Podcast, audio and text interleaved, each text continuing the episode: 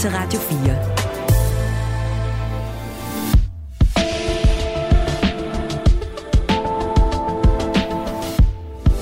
Velkommen til Hovedet og Halen. Din vært er Mette Vibe Utzon. Det er torsdag, bedre kendt som Lillefredag, og vi skal for sidste gang i den her uge dykke ned i nyhedshavet og samle et par historier op øh, og tage dem med, svømme med dem op til overfladen og se nærmere på dem. Hørte man en loppegø, det får man næsten lyst til at sige til akademikernes pensionskasse, som nu tror med at bruge deres stemme som aktionær i Tesla og stemme imod Elon Musk. Hvor meget ryster verdens rigeste mand mod i bukserne over truslen fra det danske pensionsselskab, det spørger vi om om lidt. Det er også en dag, hvor Nydestrøm byder, sit sædvanlige bund, byder på sit sædvanlige bund konspirationsteorier. Vi har plukket bare en af dem for at forsøge at finde hovedet og hale i. Om det virkelig er sandt, at det er en venstreorienteret sammensværgelse, at den amerikanske megastjerne Taylor Swift er blevet kæreste med en amerikansk fodboldspiller. Hvis vi alle sammen kan medicinere os fra uønsket overvægt, hvad sker der så med de følelser, som får nogle af os til at spise for meget? Og bliver man automatisk glad, fordi man bliver slank?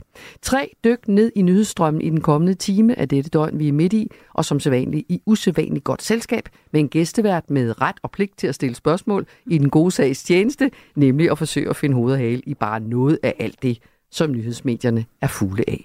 Rigtig hjertelig velkommen, journalist og forfatter Maja Senior. Tak skal du have.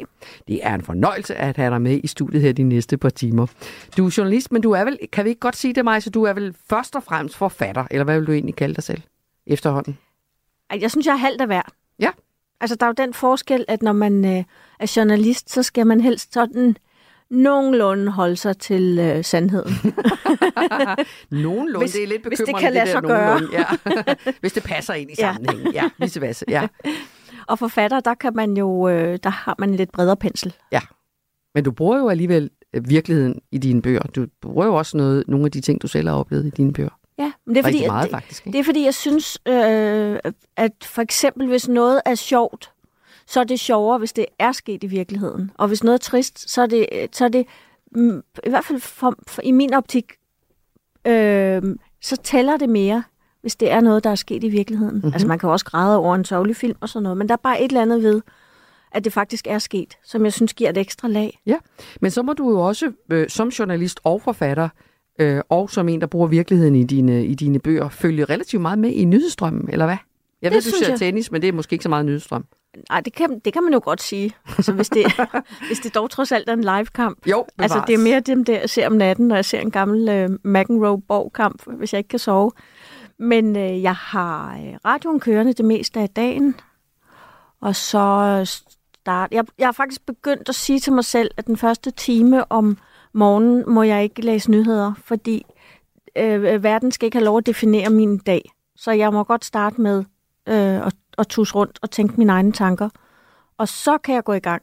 Og så tager jeg et par aviser og noget BBC. Og, øh, og det, jeg tror, jeg efterhånden blevet sådan en, der tjekker det lidt for mange gange om dagen. Okay. Hvor tjekker du det henne? Papiravisen? Ja. Nej. Nej. Det er så fedt, hvis man kommer på en café, og der er en rigtig papiravis.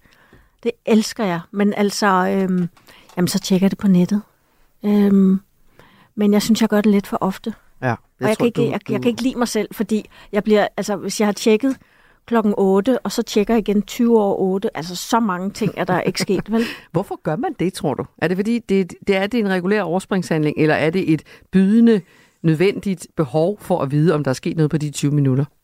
Ja, altså, jeg håber bare ikke, alle mennesker gør det. Det er nok, for, det er nok også en arbejdsskade, fordi man er journalist, at man tænker, der kunne jo være sket et eller andet, der mm. var enormt vigtigt. Men øh, det der med BBC, det er jo fordi, du blandt andet er vokset op i øh, Storbritannien, ikke? Eller hvad? Jo, og så har de nogle, tit nogle andre nyheder. Altså, mm. som jeg også synes, det er også meget godt at følge med i. Mm. Er der noget, du ikke følger med i? Altså er der noget, hvor du tænker, det der, det gider jeg simpelthen ikke sætte mig ind i, det gider jeg ikke at læse om, det gider jeg ikke at høre om. Jeg springer det over. Ja, en del. Som hvad for eksempel? Jamen, der er jo ingen grund til at læse om økonomi, hvis man ikke fatter en bjælle. Øh, og så øh, opdagede jeg også, at jeg ikke følger med i håndbold. Okay, det opdagede du, fordi? Fordi jeg pludselig kunne læse, at der var sket noget stort. at de havde fået sølv, og det var, jeg havde ikke lige fattet noget. Okay, så ja til tennis, men ellers tak til håndbold. Ja. Okay. Der kommer altså historier her de næste par timer, Maja Junior, som også handler om økonomi. Men ja. din fornemmeste opgave er jo at spørge dumt i det her program. Ja, vi skal finde hoved det og jeg hale, gøre. Og du skal gøre det så dumt du kan, så vi alle sammen kan blive klogere. tak skal du have, fordi du er her. Det er dejligt. Og du, kære lytter, du kan også blande dig, som du altid kan. Send en sms på 1424, hvis du har en kommentar til dagens historie. Og så til jer alle sammen, rigtig hjertelig velkommen til Hovedet og Halen. Du lytter til Radio 4. Altså på en skala fra 1 til 1000, hvor misundelig er du så øh, over, at øh, Elon Musk, ejeren af elbilskoncernen Tesla og rumfartsprogrammet SpaceX, og hvis nok verdens rigeste mand, får en lønpakke, som det hedder, på 384 milliarder kroner. Jeg synes godt, han kunne give en lille smule. Ja.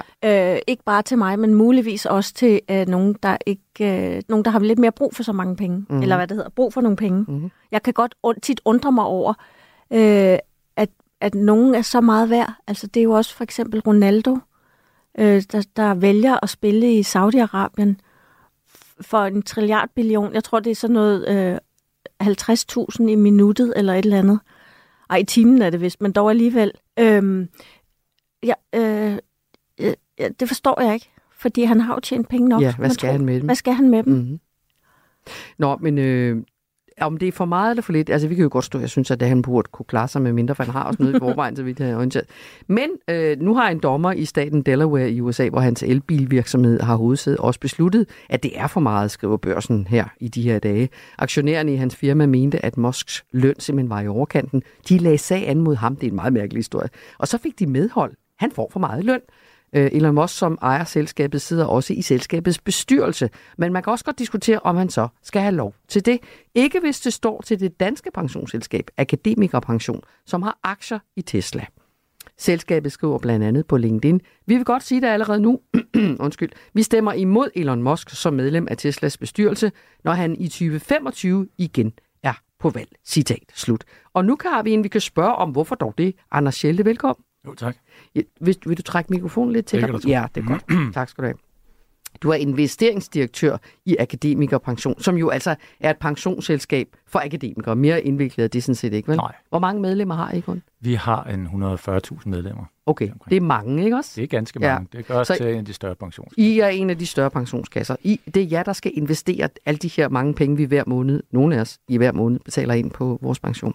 Nu har Tesla så ifølge øh, Euroinvestor en markedsværdi i dag på lige knap 600 millioner amerikanske dollar. Ja, milliarder. Øh, amerikanske dollar? 600 Millioner, milliarder. millioner, milliarder, der står millioner. Og det viser bare noget om, hvor talblind jeg er. For jeg lader ikke engang mærke til det. Men tak, fordi du lige rettede mig, Anders. Øh, det svarer til 4 trillioner danske kroner. Kan du også Det er hovedregne det? meget rigtigt. Ja, Det okay, lyder det rigtigt. lyder rigtigt. Okay, det er jo totalt sort, det her. Ikke? Nå, det svarer så til cirka 70 procent mere end hele Danmarks bruttonationalprodukt øh, i 2022. Det er sindssygt en tal, det her. Ikke? Jeres aktier, og det er der, jeg vil hen, mm-hmm. ikke? Øh, øh, i Tesla, de er lige nu på omkring 124 millioner kroner. Det svinger også, som jeg forstår det. Det er korrekt. Ja. Deromkring. Øh, men i den målestok, hvis man sammenligner alle de her tal her, som jeg kløjser i, ikke, så kan man jo godt fristes til at spørge, hørte man en loppegø, Anders? Altså, tror du, at der er nogen, der drømmer om at lytte til, hvad I siger, når I har 124 millioner ud af de der beløb, jeg allerede nu har glemt? Ja, jeg har faktisk regnet lidt på det, fordi det er 0,003 procent. så det er ikke så meget. Okay, så I står og bulrer her, og det er den der lille mus, der står og råber til elefanten, Men jeg tror hvad? ikke, vi står alene. I hvert fald også en amerikansk dommer, der er nået frem til nogle af de samme konklusioner. Øh, og vi synes jo, at vi som øh, en ejer i Tesla øh, er berettiget til at have en mening, lige så vel som enhver, der stemmer mm. til Folketinget. Svalget jo også er berettiget til at have en Har du mening. det godt med at kunne sige en ejer i Tesla? Altså, I ejer en lille bit del af Tesla. Nå, men det er jo en stor aktie for os, øh, som pensionskasse, så det er jo vigtigt for os også, hvad der sker i Tesla, og om selskabet bliver ledt på ordentlig vis. Og derfor tillader vi os at have en mening om, hvem der skal sidde i bestyrelsen, og vi udtrykker den ved vores stemmeafgivelse, og også ved at være offentlige omkring det. Mm. I skrev øh, det på LinkedIn. Ja, det Ja. gør vi. Det er en måde mm. at, at, ligesom at bidrage, og man så må sige, måske øh, punche lidt over vores vægt. Ja, det kan man godt sige retfærdigvis. Ikke? Men hvorfor lavede I et opslag om det i grunden? I kan jo egentlig bare nøjes ja. Med at tænke det. Det er jo først Nå, til næste år, I det skal har stemme. vi tænkt og besluttet egentlig for længe siden, Mm. kan man sige. Øh, Vi har mange reservationer med øh, Tesla, øh, udover at vi også synes, det er et rigtig godt firma. Øhm, øh, Og i går var der så bare den konkrete anledning, og nu fik vi jo faktisk en dom for, at den lønpakke, som Elon Musk fik tilbage i 2018, øh, den, var, øh, den var nok lidt for eksorbitant, og i særdeleshed dommen jo også spørgsmålstegn ved, om bestyrelsen er tilstrækkeligt uafhængig af Mosk, og det kan vi i høj grad også godt uh, se, der er nogle issues med.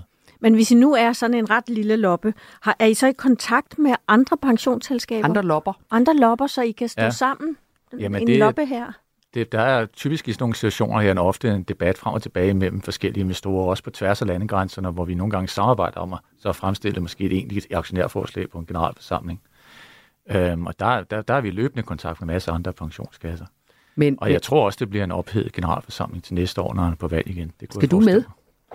Øh, nej, det tror jeg ikke, jeg skal. Øh, men, øh, jeg tror, man får en god frokost til de der Tesla generalforsamlinger. men øh, jeg tror også, Måske min øh, lille glas. CO2-udledning vil være lidt for stor til at flyve over til det. Nå, det okay. ret i det. Må jeg godt sige noget, Anders, som du ikke må blive fornærmet over? Du lyder meget akademiker pensionsagtig nu, ikke? Du Jo, tænker på CO2-udledningen, og du har en moralsk øh, holdning til, på din mm-hmm. virksomhedsvegne naturligvis, men, men til det der med, øh, øh, hvor, hvor meget skal man have i løn, og, og så Ja. videre, og så videre. Og skal man nu også, er det rigtigt at være med i bestyrelsen, når man også samtidig ejer og så videre. Er der, hvad vil du sige til dem, som tænker, det er sådan lidt akademiker-let købt forsøg på, på moralsk kapital ja. over for jeres medlemmer? Nej, det her handler slet ikke om moral i mine øjne. Det handler om god selskabsledelse. Altså, vi synes jo, det er super vigtigt, at man har en uafhængig bestyrelse, der kan holde ledelsen lidt i ørerne. Og et helt centralt princip i den sammenhæng, det er, at CEO, øh, administrerende direktør, han skal ikke sidde i bestyrelsen. Mhm. Øh, Faktisk mener vi ikke engang, at man kan gå fra rollen at være administrerende direktør, og så træde ind i bestyrelsen bagefter. Der skal være en karensperiode. Fordi han får for meget magt, eller hvad? Der skal være uafhængighed, sådan så at bestyrelsen, altså dens fornemmeste opgave, det er at hyre og fyre direktøren. Og dernæst er det jo også at udfordre forretningsstrategien. Hvis den er i lommen på direktøren, jamen så har du ikke det kontrollerende organ. Og det, der, vi synes jo dybest set, at Mosk er en virkelig dygtig og visionær leder, og har super meget respekt for ham, og de resultater, han har Han opnået. er god til at tjene penge. Ja, han er også lidt ekscentrisk. Øh, men, så alt godt der. Øh, men han er også en type, netop måske på grund af hans ekscentritet, der skal bokses lidt ind. Og der synes vi, at bestyrelsen spiller en virkelig, virkelig rolle. Og hvis man dykker ned i, hvem der sidder i bestyrelsen i Tesla, så vil jeg sige, at altså, det var aldrig gået i Danmark. Det var aldrig gået. Hvorfor det, er, det er faktisk lidt vildt. Hvorfor ikke? Jamen altså, dommen her for eksempel, der var ude i går, den siger meget tydeligt, at bestyrelsesformanden er ikke uafhængig af, Elon Musk. Og det er hun ikke af den årsag, at alt, hvad hun ejer har, der hun tjent på grund af Elon Musk og via Elon Musk. Så hun skylder ham i princippet alt, kan man sige, og også sin fremtidige indtjening. Så har vi hans bror, han sidder også i bestyrelsen. Vi har en herr Murdoch, som han tager private ferier sammen med. Vi har en Straubel, som har arbejdet 15 år i selskabet. Godt, han ved en masse om selskabet, men han sidder der sammen med de andre, som er Elons venner, om man så må sige. Og det er simpelthen flertallet i bestyrelsen. Og det er så de mennesker, der også har bevilget øh, Musk en lønpakke til de her 56 milliarder dollar, som vi er nogle investorer, der tænkte, hmm, han ejede jo foran 12 procent af aktierne, burde det egentlig ikke være ligesom incitament nok til at stoppe ham om morgenen? Martin, nu kender du og jeg jo også hinanden privat. Vil jeg komme med i din bestyrelse, hvis du øh, udvidede din lille indmandsforretning? Det, ja, det kan vi godt jeg snakke synes, du om. var, jeg synes, det du kan, vi- venter det, for nej, længe det, med kan at vi det kan vi faktisk godt snakke om. Nå, men hør engang, Anders, øh, øh, er Anders Schelte, investeringsdirektør i Akademikerpension. I har jo, først, I har jo forsøgt at bide andre store spillere på erhvervslivet i haserne med jeres millioner, som i danske øh, sammenhæng er mange, men som i hvad skal man sige, international sammenhæng er knap så mange. Øhm, I er også aktionærer i Toyota. Øh, Mm. Finansrådet skrev i sommer, hvordan I forsøgte at påvirke Toyota til at blive mere ambitiøse på klimaindsatsen. Og der blev jeres forslag jo helt ned af brættet. Så har I, hånd på hjertet, Anders, Ja. har I som aktionær overhovedet nogensinde ændret på noget som helst? Jamen altså, det ved jeg ikke. Ændrer man på noget, når man går ned og stemmer ved Folketingsvalget? Altså, det kunne man lige så vel argumentere der, man ikke gør. Men jeg tror faktisk, vi ændrer lidt. Jeg tror også, vi har påvirket lidt i, øh, i Toyota-casen. Jeg kan jo ikke bevise det, men det tror jeg. En af vores anker var jo blandt andet, at øh, den daværende administrerende direktør, øh, han, var, han virkede ikke rigtig til at committed til at være at, at, at, at sende Toyota i en ny retning mod, øh, mod den fremtid, vi har med elektriske biler og alting. Øhm, og det har jo også vist sig siden, at de har fået en ny strategi, og han er trådt tilbage. Desværre han så trådt ind i bestyrelsen, det er vi ikke så glade for. Så det kommer vi til at stemme imod. Øh, men Toyota har jo faktisk øh, ændret retning, og det tror jeg skete, fordi der var et stort indre og ydre pres. Og vi var, jeg ser os selv som værende en del af det ydre pres, men mm. altså, selvfølgelig er det ikke os alene, der gjorde det. Amajsa har akademikerpension i skikkelse nu af Anders i dag. Vi er glade for, at du er her, Anders. Fået storhedsvandet? Eller er det rigtigt nok, at nå jo, men vi må jo slå med det, vi har? Jeg synes, det er meget fint at, at, at, at faktisk have en moral. Altså, det synes jeg egentlig, og ikke bare flyde med.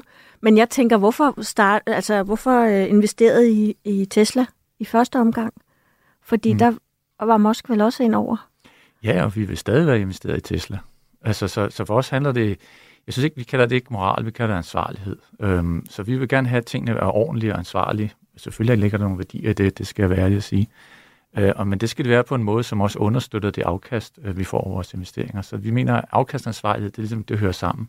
Men det kan jeg bare ikke forstå, du og siger det er det, med, vi prøver at tale til. Men, men, men Anders det der med moral, I skriver også, I er bekymret for historien om, at Elon Musk tager stoffer.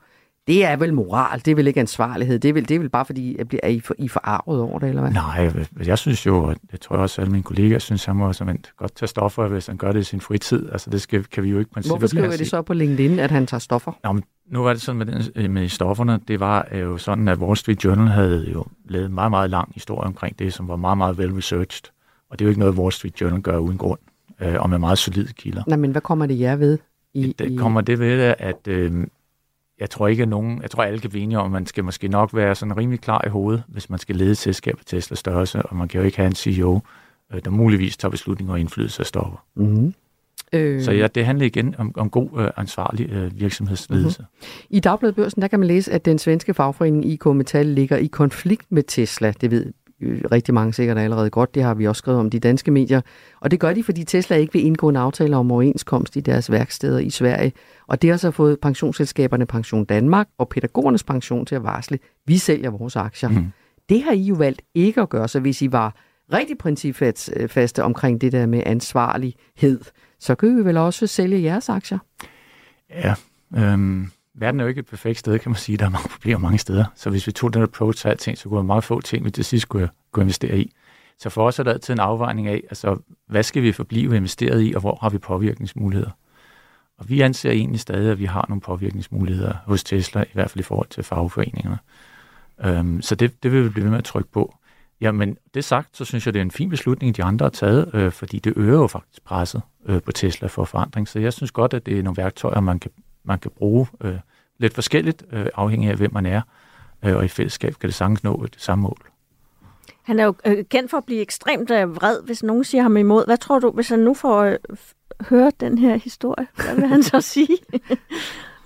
ja, jamen det er en god pointe. Altså, fordi når, det, når man har en dialog, øh, der er kritisk med så store magtfulde selskaber, øh, så må jeg indrømme, altså på et eller andet personligt plan, så sidder der faktisk lidt i en, og man, man vejer sin ord lidt tungere, øh, fordi man ved jo godt, at de også har meget store ressourcer, øh, hvis man skulle komme til at sige noget, de, øh, hvor man er gået over en streg. Øh, så ja. Anders, du ringer lige og fortæller os det, hvis du får et opkald fra en rigtig sur Elon Musk på stoffer. Lover du det? det bliver nok mere en af hans advokater. Okay. Tak skal du have, fordi du kom og gav svar på spørgsmål. Det var uh, Anders Schelde, som er investeringsdirektør i Akademiker Pension. Du lytter til Radio 4. Nu, øh, kan, hvis man kan høre klik i baggrunden, så er det fordi, at nu har vi fået en ny gæstmejse. Øh, nu skal vi nemlig tale om øh, slankemidlet øh, Vegovi ja. fra Nordisk, Novo Nordisk. Øh, dem talte vi også om i går. Det var fordi, i går havde Novo Nordisk øh, årsregnskab for sidste år. De har tjent sindssygt mange penge. Øh, og det gør de jo blandt andet, fordi rigtig mange, også danskere, over 100.000 danskere, øh, bruger eller har brugt Vegovi nu, den her slankemedicin. Hvor står du i den øh, diskussion, Majse? Altså, øh, er det okay at medicinere sig for overvægt? Skal man løbe sig til vejet vægttab? Skal man sulte sig? Eller hvor, hvor, hvad mener du om det i grunden? Altså, jeg har lige fået at vide af mine døtre, at jeg må overhovedet ikke tale om det. Nu, jeg har tre døtre, og de ja. siger, at uh, en mor må slet ikke sige, ej, jeg skal også tabe mig. Øh, fordi de, de siger, at det påvirker faktisk. Altså, hvis ens mor står og siger sådan noget, mm. jeg går mhm. fra det også, hvis det er ens far. Mm. Øhm, så jeg skal holde bøtte med det. Det kan du ikke gøre baglæns alle de år, du har snakket om det. Nej. Alle de år, vi har snakket om, at vi gerne vil tabe os. Ja, ja, men så, vi sidder, så sidder vi der og spiser en kage og snakker om, at vi også skal, snart skal tabe os. Ja. Altså, øhm, jeg er ikke særlig god til at være øh, konsekvent. Men synes du, øhm. det er okay med medicinen, selvom du ikke må nævne den år? Nu er de jo ikke hjemme, nogle af dine døtre i øjeblikket, Nej, dine voksne døtre. Rejse. Ja, ja, ude at rejse. Så kan vi godt lige snakke om ja. det. Jeg synes, øh, hvis, hvis du i mange år har prøvet at tabe dig, og du ikke kan, så er det noget andet, end hvis øh, øh, man lige tænker, ej, jeg kunne godt lige smide 5 kilo, altså så kan man måske droppe den mm. der. Nu bare jeg siger ordet, drop den der faste lavnsbolle, så ved jeg godt, hvad jeg køber på vejen hjem. Ja. Nu er der jo øh, mange grunde til, at folk bliver overvægtige, og som du siger, det, vi, jeg ved heller ikke, om vi helt forbinder det der med overvægtighed på, med det samme i virkeligheden, når vi snakker om det, vel? Men der er jo nogen, der spiser, når de har det svært. Altså trøstespiser, og øh, spiser på deres følelser, kan man vel kalde det, ikke? Det hedder det vist. Øh, også. Men hvad bliver der så? Det gode spørgsmål er vel, hvad bliver der af alle følelserne, når man begynder at tage Vegovi og taber sig på den måde? Det skal vi prøve at finde ud og hale i nu. Er du med mig, Majsa? Ja.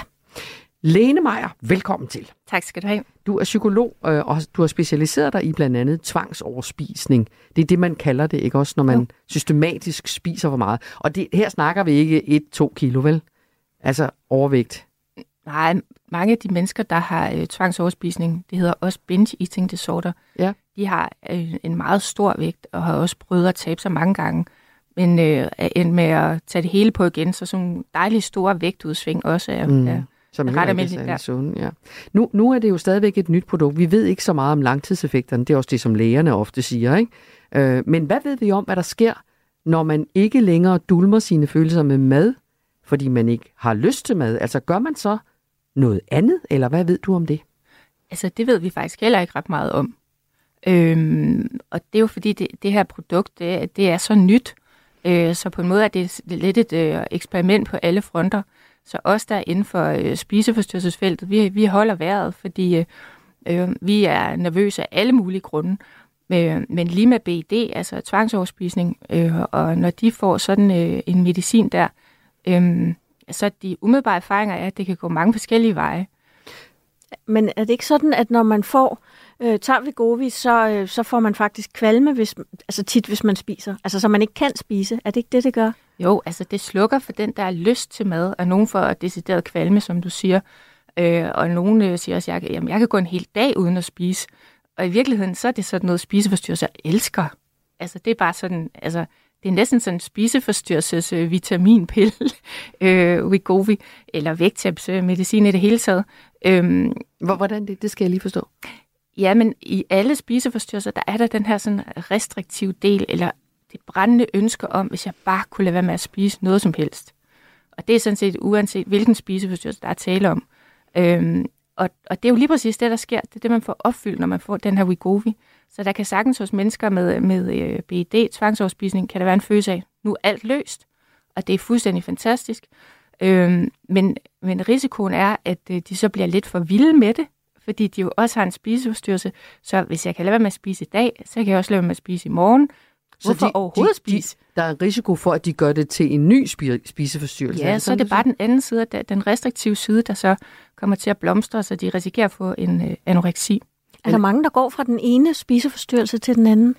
Ja, det plejer ikke sådan at være den vej rundt. Det plejer mere at være sådan imellem bulimi og, og tvangsoverspisning, og, og så anoreksi øh, er sådan lidt for sig selv. Men øh, det ser ud som om, det hele kan blive blandet lidt med den her øh, medicin. Så det vil sige, den der lykkefølelse, man får ved at spise noget, den der trøstespisning, ja. den, den, kan man ikke, den kan man ikke undvære, eller hvad? Så man finder en anden måde at få den på, nemlig ved at kontrollere, at man så slet ikke spiser noget? Ja, eller altså det er den ene, så, øh, det er den ene måde, det, kan, det er den ene vej, det kan gå. Den anden vej er, at man simpelthen psykologisk har så stærkt et pres til at ville spise, så man gør det alligevel. Øhm, så tvinger den her mad igennem. Øhm, og, og, ja, og, og, og så kan det jo blive en slags, øh, hvad hedder det, sådan, nærmest sådan en selvskade. Øhm, ja, så, men altså, vi ved det ikke, det, det, kan, det, kan, det kan gå alle veje, og vi ved det ikke systematisk Okay, så du ved faktisk ikke nok om det endnu til at svare Nej, helt på spørgsmålet? Det er der ingen af os, der Nej. rigtig gør. Fordi man kunne også forestille sig den situation, at man, hvis man medicinerer sig for at tabe sig, og mangler den der følelse af lykke, fordi man spiser noget dejligt, at man så spiser en lykkepille i stedet for, for at opnå samme effekt. Eller hvad? ja, altså? ja. Så, så, så cirkuset åbnet var, så kan vi, så kan vi godt medicinere os for det ene og det andet og tredje. Øhm, men, øh, men jeg ved, at folk, der ikke har en spiseforstyrrelse, de, de, de har fortalt om, at, at, at det sådan set nærmest er livsglæden, der forsvinder. Fordi der er, altså, øhm, man kan sige, at det, at det er jo lidt unaturligt, at vi skal slukke for den her øhm, madglæde og at der er så meget, der er forbundet med mad øh, øh, af, af historie, familiehistorier og kulturelle ting og sager. Øh, og helt slukke for det, det, øh, det kan måske i udgangspunktet umiddelbart føles øh, som lettelse, slet ikke har lyst til mad, men bliver også lidt tomt, fordi så er tingene bare lidt ligegyldige at sidde og spise med sin familie. Mm, ja, det er lidt lige meget. Men kan man sige noget om, hvad, hvad grunden er oftest er til, at folk får en spiseforstyrrelse? At, altså, er der noget, noget ensomhed, eller noget, altså hvad er grunden egentlig? Jamen, det er et rigtig, rigtig godt spørgsmål, om, men også et virkelig stort spørgsmål. Øh, og ensomhed kan bestemt være en del af det, men meget tit er det faktisk sådan en følelse af at være forkert i sin krop, øh, og nogle af de idealer, vi er op imod, øh, øh, altså kropsidealer, så man tænker, at det, min krop er ikke, som den skal være, og det kan sådan sætte sig som en grundlæggende forkerthedsfølelse, og, øh, og, og blive et livsprojekt. Altså, nu skal jeg blive rigtig, øh, og det skal jeg blive ved at tabe mig. Øh, hvis bare min krop bliver rigtig, så skal det nok løse sig det hele. Mm. Der er jo et, et studie, nu siger du, vi ved ikke så meget om Vegovi nu, mm. fordi det stadigvæk er nyt. Øhm, et dansk studie fra 2017, som viser, at patienter, som havde, måske kan man sammenligne, som havde gennemgået en fedmeoperation, de ofte oplevede psykiske diagnoser, udviklet misbrug og selvskade. Mm. Ifølge forskerne fra Aalborg Universitetshospital, så kan de negative følger skyldes en skuffelse over uforløste forventninger, som det hedder, eller at afhængigheden af mad bliver erstattet af et andet misbrug. Altså, ja. det er det... også lidt det, du er inde på her. Altså, man bliver ikke nødvendigvis glad, bare glad af at tabe sig. Nej, fordi man kan også sige, at der er tit et budskab, der ligger under det her, øh, som kan være et budskab om, at man føler sig forkert, eller man har brug for et eller andet. Måske skal man arbejde med sine relationer. Måske skal man øh, være bedre til at prioritere sig selv og, og mærke sine egne behov og grænser osv. Og det, det, er sådan nogle, det er sådan nogle følelser, man måske tidligere har, har spist på. Og hvis det hele så bare sådan er, er slukket, så enten kan man reagere på de følelser med et andet, øh, noget andet. Altså det kan være, man bliver deprimeret, eller det kan være, man, man får et misbrug øh, af noget andet. Men, men øh, det kan også være, at man øh, øh, øh, simpelthen ikke får taget hånd om de der, altså man, man, man glemmer at få taget hånd om de der, de, de der følelser, prøver at fortælle en. Altså jeg synes faktisk, de gange, jeg har været øh, tyndest i, min, i mit liv, det der, jeg har været mest ked af det. Jeg ved ikke, hvad der kom først. Altså om der, om der mangler lidt øh, sol på nervespidserne, eller, eller, eller hvad det er. Øh, men man lærer jo, jeg ved ikke hvorfra, om det er populærkultur eller hvad det er, at det er, at du skal helst være tynd. Det er ja. pænest at være tynd, men jeg har faktisk, det har faktisk altid gjort mig sådan lidt ked af det. Ja, og det er du bestemt ikke den eneste, der siger. Øhm, og, og det er jo også det, vi skal, vi skal forholde os til, den her diskussion om, vi gode, hvad er det, og vægttabsmedicin i det hele taget. Der er jo virkelig mange nye produkter, også på trapperne, øh, som strøm, kommer til at strømme ind over os. Altså, vi er nødt til at forholde os til, hvad er det egentlig for et problem, som, som det kommer til at dække hos folk. Fordi det er tiltænkt en meget lille gruppe mennesker, øhm, som er fastlåst på en eller anden særlig måde, har en virkelig, virkelig, virkelig høj vægt måske, eller øhm, men der, hvor det, der kommer til at ske med, det er, at vi, vi kommer og banker på hos os alle sammen. Mm. Og, og, og vi, vi kan godt finde på at lukke op, fordi vi alle sammen i en eller anden grad har det rimelig dårligt med vores krop. Øh, og, og det er jo også modeller, og det er alle mulige. Øh, så kan vi godt måske kigge tilbage i tiden og sige, jeg var da slet ikke, dengang jeg var ung, der, så der, der var det da slet ikke så slemt. Men der er jeg faktisk også ked af det, øh, af min egen krop. Øhm, så ja, for mig at se som spiseforstyrrelsespsykolog, der, der er det det helt store øh, øh, bekymringspunkt, punkt, det er, at, øh, at, at de her øh, forskellige præparater, de kommer til at, øh, øh, at de kommer til at, at prøve at løse vores kropsutilfredshed. Øh, og det, det lader sig altså ikke sådan lige gøre. Den sidder ikke fedtet. Den Nej, sidder et andet sted. Den sidder et andet ja. sted, ja. Øh, Line Maj, jeg tænker, det er noget, du skal holde op med som psykolog og øh, jagtage, og hvad skal du så gøre? Hvad skal du sige til folk, hvis de kommer og er deprimerede under alle omstændigheder? Ikke? Men tak skal du have, fordi du kom her og fortalte om det. Det er mig, der takker. Mm. Øh, kan du følge den bekymring, Majsa, at vi kender ikke konsekvenserne, alle øh, dem, som taber sig lige nu? Øh, jeg tænker, de er glade, dem, som, som har de her store vægttab, må det jo må det jo på en eller anden måde gøre dem glade. Jo, men det kan man jo godt forstå. Hvis det er dit store ønske, og du så opnår det, så, så er det i hvert fald øh, kortvarigt. Altså, så det er da klart, så, det, så bliver man da glad. Men jeg synes, der er noget, et, et problem i hele måden, øh, vi taler til hinanden på.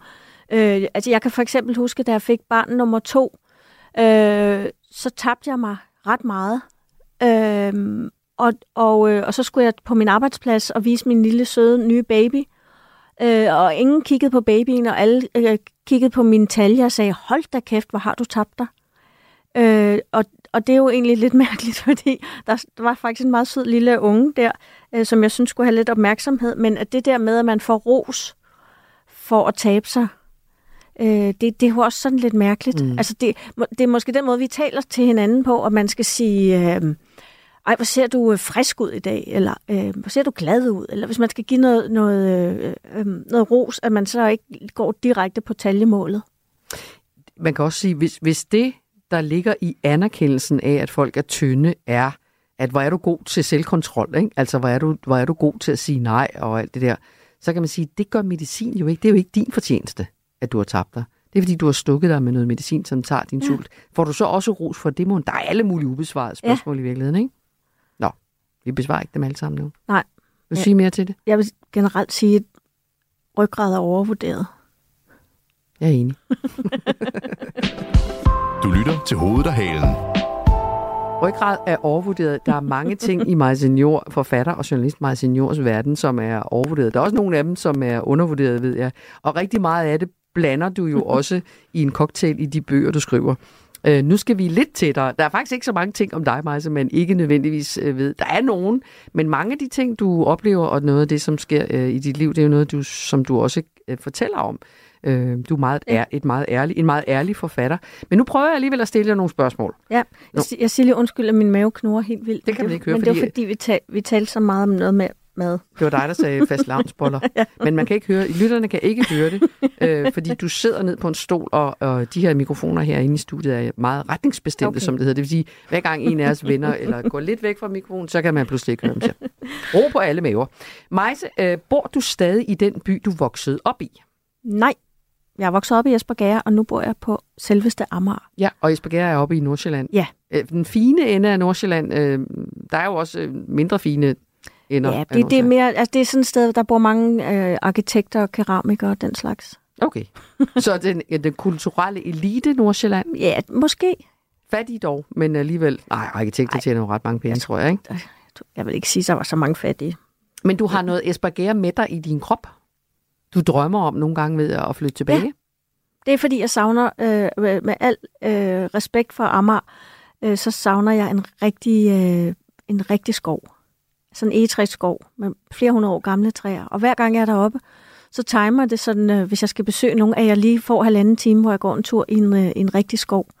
Fordi det giver noget, som er... Øh, øh, ja, som ikke noget andet giver. Hvorfor flytter du egentlig ikke bare derop så? Det er fordi, jeg er også en lille smule bange for at være øh, sådan doven, så jeg ikke vil komme øh, ind til byen så tit. Øh, men jeg har øh, heller ikke... Altså, det kan godt være, at jeg gør det en dag. Mm. Fordi nu har jeg gået på Amagerfællet ret mange gange. Jeg ved godt, at, øh, at der er mange, der siger, bevar Amagerfællet. Jeg vil faktisk sige, udvid Amagerfællet, fordi... Og plant nogle egetræer. Ja, mm. fordi så spændende er det heller ikke. Der er jo altid, man kan altid se Bella Sky mens man går rundt. Det er sandt, det er sandt. Det her store hotel, som ligger ude ved Bellacenteret, for ja. alle jer, der ikke lige ved, hvad det er, vi snakker om. Øh, hvem ringer du til, når du har brug for øh, et godt råd, Majsa? Det ville jeg før have gjort. Før, øh, have gjort der ville jeg ringe til min mor, som jeg mistede for tre år siden. Og så plejede jeg også at ringe til min ven, gamle veninde Margit, som jeg har kendt siden første klasse. Øh, fordi de begge to, øh, det, jeg har set dem begge to som sådan ret fornuftige og også med en vis grad af moral. Apropos det, vi talte om tidligere. Mm. Hvad kunne det være for et spørgsmål, du ville have stillet til? Hvem? Ja, nu er hun er jo ikke mere din mor. Øhm, for eksempel skulle jeg have lavet noget forleden dag øhm, på min bil, og så øh, tilbød øhm, hvad hedder det, mekanikeren to forskellige priser, som var med eller uden regning.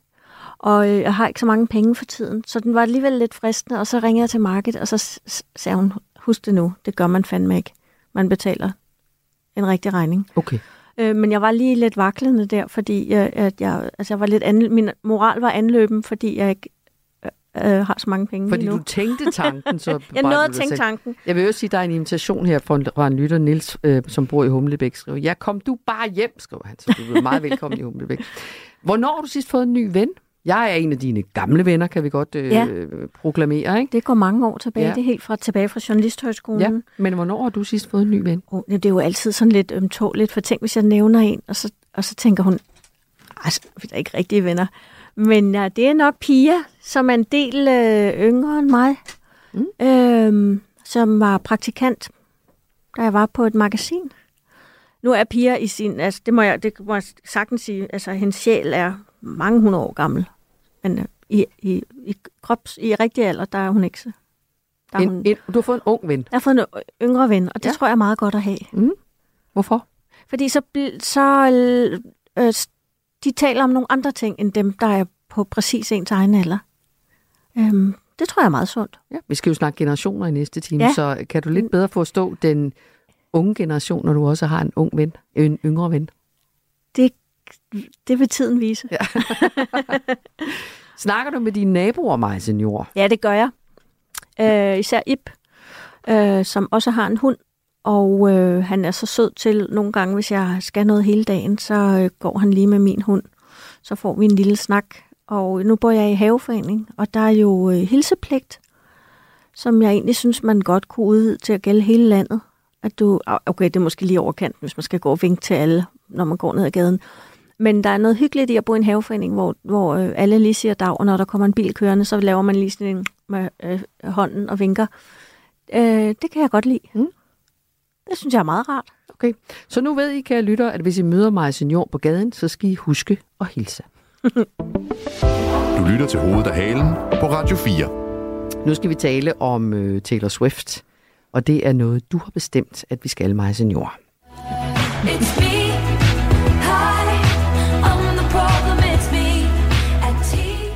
Jeg bliver nødt til at være ærlig og sige, det siger mig intet det her. Jeg ved godt, jeg er helt vildt mærkelig, men jeg har ikke rigtig noget. Det er sådan noget popflyderflader, øh, der kunne gå ind af det ene og ud af det andet. Men jeg er meget alene med det synspunkt. Hun er jo simpelthen øh, verdens største popstjerne. Hvorfor skal vi snakke om hende nu, Marse?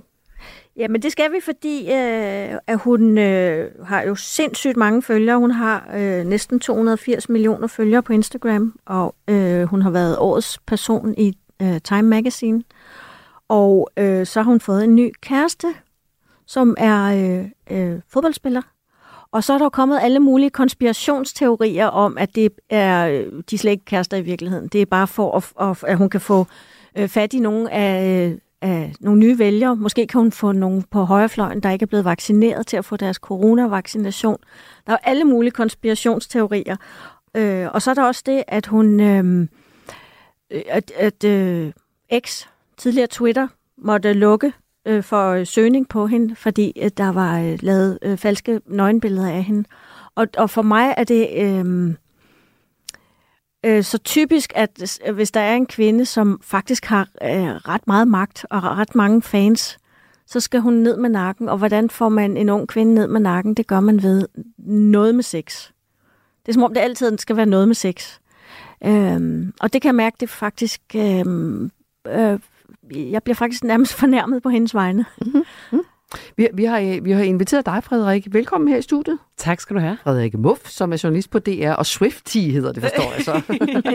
ja. Hvorfor er hun så kæmpestor? Vi vender lige tilbage til det der med konspirationen, Majse, men, men lad os lige få, få sat nogle ord på den her verdens største popstjerne, Frederik. Jamen altså, det er jo ikke noget, hun bare er blevet sådan uh, overnight. Det er jo noget, hun har bygget op gennem rigtig, rigtig, rigtig lang tid i år. Det er 10 år siden hendes måske sådan mest populære album Nå, udkom. er det det? Ja, så det, Jeg har det. virkelig sovet i mange år. Ja. Men du er ikke Ja. alene, du er ikke Nej, alene okay, med det. Altså, okay, jeg, okay. øh, Som Swift, har jeg i mange år skulle sådan forsvare og kunne lide Taylor Swift.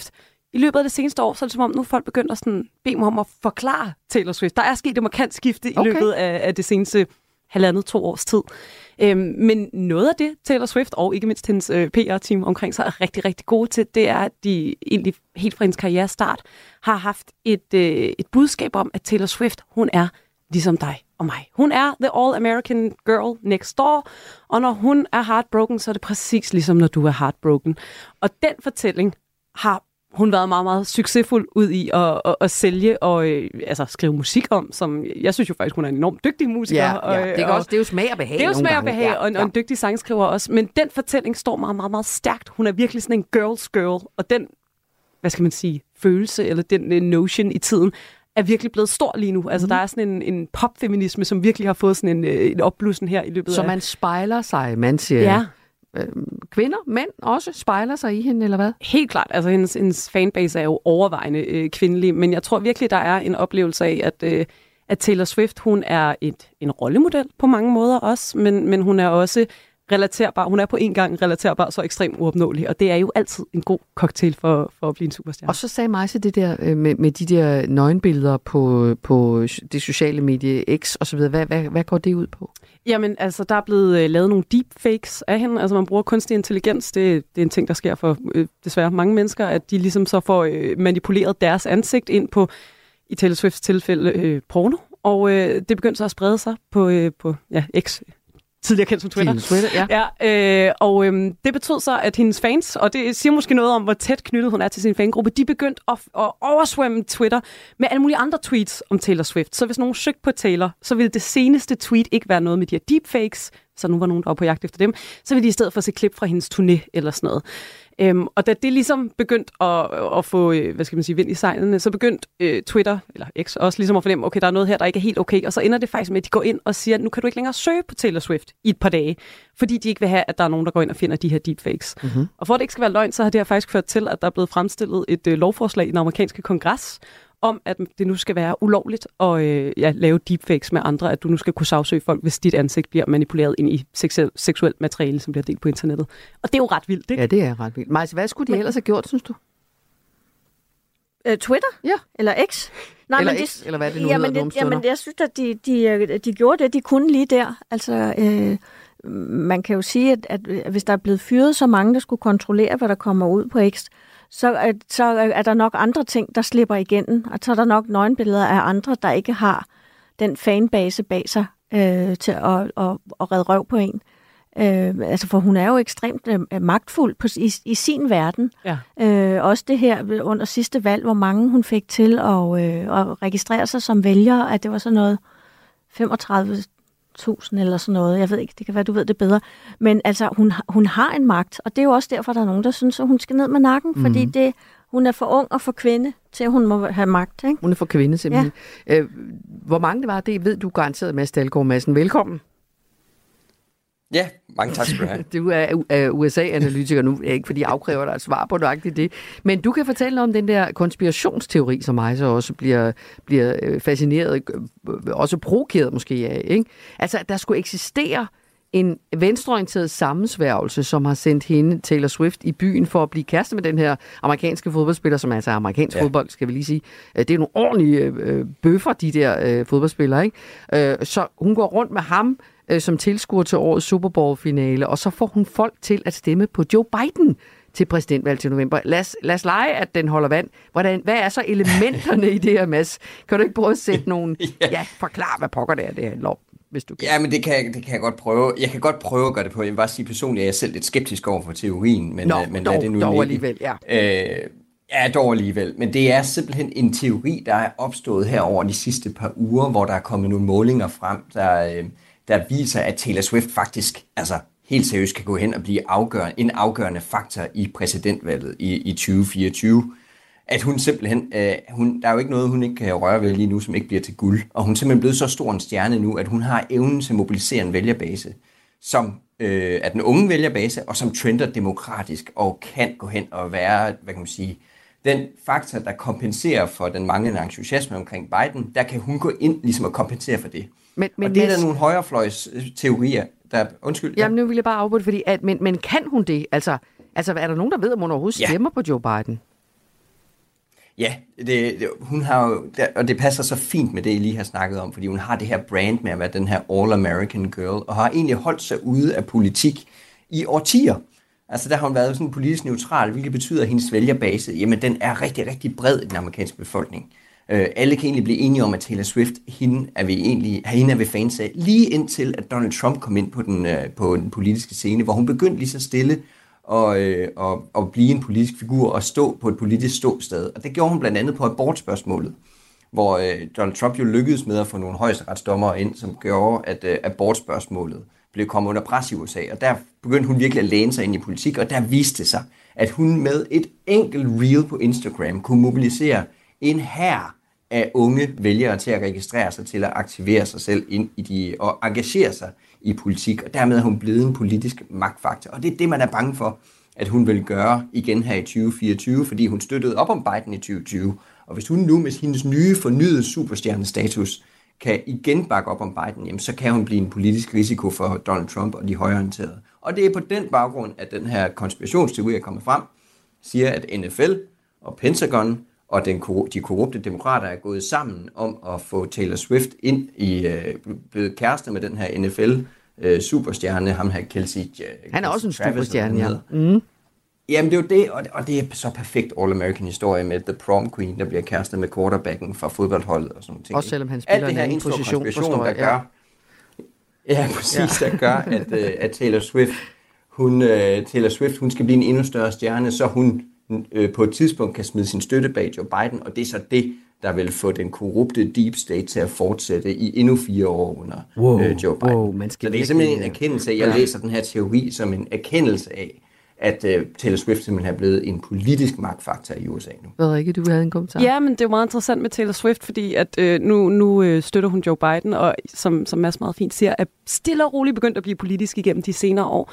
Men egentlig er hun jo øh, sådan øh, ret traditionel. Altså hun er kristen, for eksempel. Det er hun meget åben omkring, og, og på den måde måske kunne læne sig lidt mere op af det, vi i Danmark måske sådan ville tænke var repub- republikansk. Men øh, hun har selv ligesom sagt, at hun synes ikke, at den form for kristendom, som, som i visse dele af det højere ekstreme miljø i USA øh, florerer, det er, ikke, det er ikke hendes kristendom. Den vil hun ikke stå på mål for. Så på den måde appellerer hun jo også til nogle, altså det er ikke kun øh, unge venstreorienterede mennesker, der synes Taylor Swift er fed. Jeg tror faktisk, der er ret mange, som også måske er mere klassisk republikanske eller moderate republikanske, ja, der kan spejle præcis. sig i, i, i hende. Og det er jo netop det er noget, der understøtter det, du siger, Mads, med at hun netop har en ekstremt bred appel. Men hvorfor tror du egentlig, hun er blevet så stor? Altså, jeg synes også, at hun er en, en meget dygtig sangskriver. Men hvordan er hun blevet så stor? Altså, jeg tror, der er noget med at være på det rigtige tidspunkt. Øh, det rigtige sted på det rigtige tidspunkt. Og det narrativ, Taylor Swift har bygget op igennem en lang årrække, har ligesom fået vind i sejlene. Altså det her med, at hun, hun har faktisk også været ret sej. Altså hun har stået op imod uretfærdighed, sådan, øh, i hvert fald for meget rige menneskers uretfærdighed på en eller anden måde, igennem flere sådan, øh, episoder af sin karriere. Under MeToo, der sagsøgte hun en radiovært, der havde øh, taget hende på numsen for en dollar. Sådan rent symbolsk, fordi at hun ikke ville finde sig i det her med, at kvinder skulle, øh, skulle finde sig i den slags ting.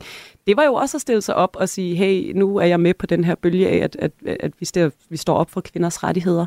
Hun øh, har haft stort opgør med øh, flere af magtfaktorerne i musikbranchen, blandt andet Spotify, fordi hun ville have penge for sin musik. Hun har haft et stort opgør med sit tidligere pladeselskab, fordi hun ikke kunne få lov til at eje rettighederne. Altså hun har på mange måder også opbygget et brand som en kvinde, der står på mål for sig selv samtidig med, at hun også gerne vil stå på mål for andre kvinder, og i øvrigt også øh, LGBT-miljøet og sådan nogle ting. Men Mads, er det, er det, tror du... Altså sådan som jeg kender amerikansk politik, så går den der øh, smedekampagne jo i gang lynhurtigt, lige så snart der er nogen på hvilken som helst fløj, som viser sig at have en eller anden form for gennemslagskraft. Ikke? Så tror du, altså er stemningen også sådan, at det får hun lov til at præge amerikansk politik lige nu, eller tror du, der kommer et eller andet kæmpe backlash på en eller anden måde? At der vil komme det her backlash øh, på den ene måde, og det er allerede ved at gå i gang. Øh, men man kan sige, at det backlash, jamen det er, spørgsmålet er jo, at det er nogle folk, der vil alligevel aldrig nogensinde have stemt på Joe Biden. Altså amerikanske valg er jo et spørgsmål om at mobilisere sine egne vælgere. Det er ikke så meget et spørgsmål om at overtale dem, som allerede, eller dem, øh, oppositionen kan man sige, de andre på det, i det andet parti. Det er et spørgsmål om at få sine egne ud. Og der er unge, de er bare notorisk svære at få ud og stemme i USA. Så de skal simpelthen have en årsag til at komme ud og stemme. Øh, og der er det Taylor Swift, hun kan gå ind og, og være den her afgørende faktor. Men hun simpelthen på et enkelt Instagram reel, der fik hun øh, en hel masse. Hun væltede faktisk den hjemmeside, som man registrerer sig selv til på, på, øh, i USA, der hedder vote.org. Med et reel, der væltede hun simpelthen den hjemmeside med unge, der prøvede at registrere sig til valget. Så kan man sige, at dem, som der laver et backlash imod Taylor Swift, dem, de er typisk lidt ældre, og de stemmer typisk ikke demokratisk, de stemmer typisk alligevel, kan man sige hvor at demokraterne er meget afhængige af at få de unge ud, som trender demokratisk, som Taylor Swift hun kan, øh, hun kan appellere til. Jeg må bare lige, hvis det bare lige må smide tal på bordet, så kom der en måling ud for 14 dage siden, der sagde, at op mod en femtedel af unge amerikanske øh, Taylor Swift-fans, og dem er der altså rigtig, rigtig mange af, jamen de vil automatisk stemme på den kandidat, som Taylor Swift hun endorser. Wow. Altså, de vil slet ikke stille spørgsmålstegn ved det. De vil bare stemme automatisk på den, som hun lægger sin støtte bag. Men det er hun- altså de tal, som der begynder, man begynder at få øjnene op for. Men, men hvis hun har så stor magt, øh, så skal hun jo vel også passe rigtig meget på fra nu af og til valget er afsluttet. Altså, for alles øjne er jo på hende. Så hvad skal hun passe på? Altså, hvor kan hun gå galt? Men det, hun kan jo gå galt med, at hun, hun går ind i politik, og det kan ødelægge hendes brand. Så hun satser jo også rigtig meget her. Hun kaster sig fuldt ind i det fuldstændig giftige politiske, den politi, giftige politiske samtale, der er i gang i USA, hvor hun simpelthen satser stort set hele hendes All-American Girl brand på et bræt, og i, i håbet om, at øh, Joe Biden bliver præsident og forsøger at afskærme Donald Trump, kan man sige. Så hun sætter, risikerer jo rigtig, rigtig meget her. Og der er også et stort spørgsmål nu. Altså, alle stiller sig selv spørgsmålet. Kommer hun til at læne sig ind i valgkampen eller ej? Eller holder hun sig på sidelinjen, fordi hun vil beskytte sit brand? Øh, kommer hun til at endorse Joe Biden øh, nu? Eller kom, venter hun i sidste øjeblik? Eller kommer hun overhovedet til at gøre det? historien lige nu i Washington er, at Joe Biden-kampagnen prøver at sætte alle sejl ind på for at få Taylor Swift til at endorse ham nu, simpelthen for at få entusiasmen op. Der er endda joke om, at man vil flyve Joe Biden ud til den her Eras Tour, som nu kører rundt i hele verden, simpelthen så han kan stå til selve koncerten og klappe på Taylor Swift, bare for at få hende til at bakke op om Hvad, senere hvad på, tror øh, du, i Frederik? Du er vores uh, Swiftie her. Tror du, hun vil gå uh, fuldtonet ind i den amerikanske valgkamp, eller vil hun blive ved med at holde sig sådan lidt uh, indirekte, lidt i udkanten? Jeg synes, at en af de ting, der udmærker øh, Taylor Swifts sådan, øh, PR-strategi, er, at hun er øh, ret dygtig til den der balancing act, som det er. Øh, jeg kan godt forestille mig, at hun kunne finde på at gå ud og endorse øh, den demokratiske øh, præsidentkandidat. Men jeg tror ikke, vi skal regne med, at hun sådan, øh, du ved, kommer til at lave post efter post efter post efter post på sin Instagram mm. eller sådan noget. Altså, jeg tror, hun kommer til at holde det Mm. øh, inden for nogle rammer, ikke? Så at, at hvis for eksempel, at der nu skulle komme et backlash, jamen, så er hun ikke så dybt i det, at, at hele hendes brand smuldrer. Og så i øvrigt, så er hendes fanbase Og- og bare hvis jeg- sindssygt stærk. Altså, så, der er også en, der er et segment af mennesker, som lidt som Mads beskriver, synes, at Taylor Swift can't do no wrong. Så selv hvis hun gjorde, så ville der stadig være nogen tilbage. Mm. Og hvis jeg må tilføje her, så kan hun gøre det på en lidt øh, en, et særlig måde, som hun også har gjort før. Hun gjorde et delstatsvalg i Tennessee, og fokusere på et problem frem for en kandidat. Og der har, har hun øh, før i tiden lænet sig rigtig meget ind i abortpolitikken og abortspørgsmålet. Øh, så hun ligesom kan fokusere på det, øh, i stedet for at hun siger, at det er Joe Biden, der skal blive præsident, så er det abortspørgsmålet. Men abortspørgsmålet vil være en kæmpe demokratisk fordel, hvis det bliver et øh, spørgsmål i valgkampen i 2024. Majse, nu har så du med to eksperter her, en Swiftie og en ekspert på amerikansk politik. Har du mere, du gerne vil spørge om, så du kan forstå, øh, hvad i alverden det er, der foregår? Altså, jeg kan, nej, jeg vil bare sige, at jeg kan godt lide, hvis man ser på hendes uh, Instagram, så, så står der, uh, I'm the problem, it's me. Og det synes jeg er ret sjovt, fordi hun, hun, hun er jo en, en kvinde, som, altså jeg synes ikke, hun er øh, provokerende, men, men hun kan godt provokere nogle mennesker. Øh, og hun har jo også skrevet tekster om, at, øh, at altså, alt det folk har at sige om hende, at hun gør tingene forkert. Øh, og det er hun sådan set ligeglad med. Øh, og der, altså på den måde, nu taler vi om hendes øh, øh, politiske magt i sidste ende, men der er jo også øh, en hel masse unge kvinder, som måske kan lære noget af hende, som jeg synes er rigtig fint også.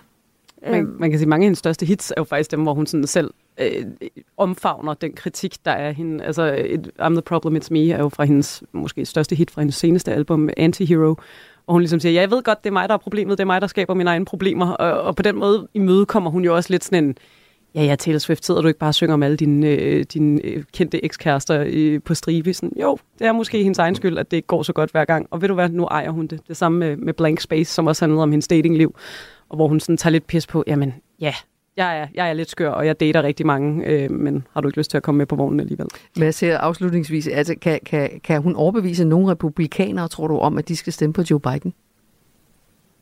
Det får hun nok svært med, men hun kan overbevise unge midtervælgere, uafhængige vælgere, som alligevel måske ikke havde tænkt sig at komme ud og stemme i 2024, til at komme ud og stemme, øh, måske på et problem, og dermed en kandidat, eller direkte på Joe Biden. Så hun kan aktivere en vælgerbase, der, øh, der ikke ellers ville være blevet aktiveret, og det er hendes styrke. Og vi skal huske, det, er, det amerikanske valg bliver afgjort på 10.000 vis af stemmer, ikke 100.000 vis af stemmer. 2020-valget blev afgjort på 44.000 stemmer i tre svingstater. Så hun kan altså være den afgørende faktor, der kan få aktiveret de vælgere, som der kan tippe valget til den ene eller anden side. Må jeg lige spørge øh, her til sidst? Kort, kort, altså, kort, ja, kort. Ja, ja, altså personligt, øh, hvad kan hun gøre galt? Altså, hvad vil, hvad vil gøre, at folk ikke længere lyttede til hende? Hvad nu, hvis hun kører spritkørsel? Hvad nu, at hvis hun... Altså, er der noget, hun skal passe på som sig selv, som, som person? Mads, kan du sige det på et, tre ord, øh, tre ord Mads? Lige nu har, kan jeg ikke se, hvad Taylor Swift kan gøre galt. Hun er simpelthen den, en af de største stjerner, USA nogensinde har gjort, øh, har haft. Så det, det får hun altså rigtig svært ved. Tak skal du have, Mads Dahlgaard Madsen, fordi du var med os, USA-analytiker, øh, med os her på en linje. Tak for det. Det var så lidt. God dag. I lige måde. Også tak til dig, Frederikke Muff, Selv tak. journalist og radiovært. Dine øjne stråler, når du siger uh, Taylor Swifts navn. Og mig, så hun sidder og smiler som en kat, der har fået fløde. Uh, jeg er stadigvæk lidt, uh, jeg er hende den tvivlende. Men, Nej, giv det en chance med Jamen, det. det kan godt være. Giv det en chance. Ja, okay, sådan havde jeg det også med Tobias Rahim engang. Altså, Ja. så, ham kan jeg virkelig, virkelig godt lide nu. Så det kan godt være, det bare er mig, der skal vågne lidt op. Der er et Taylor Swift-album til. Der, der er... tak skal du have, fordi du, fordi du også kom, øh, Frederik, og, og fortalte mere. Tak for fordi jeg måtte. Og Majse, øh, fik du svar på spørgsmålene? Vi har et, et halvt minut, så skal vi have nogle nyheder. Det gjorde jeg. Ja, det Jeg godt. synes, at, at, at, altså, jeg synes faktisk, det er en vigtig historie. Ja. Selvom det er popmusik. Det kan i hvert fald betyde enormt meget, i hvert fald i USA. Ikke? Kan man forestille sig nogen anden popstjerne i Danmark? Øh, Kim Larsen, hvis han havde sagt, at han stemte på nogen, nu ved jeg godt, det er måske lidt gammelt. Fem sekunder, kan det svare? Øh, ja, men en lille smule. Altså, der har jo været mange...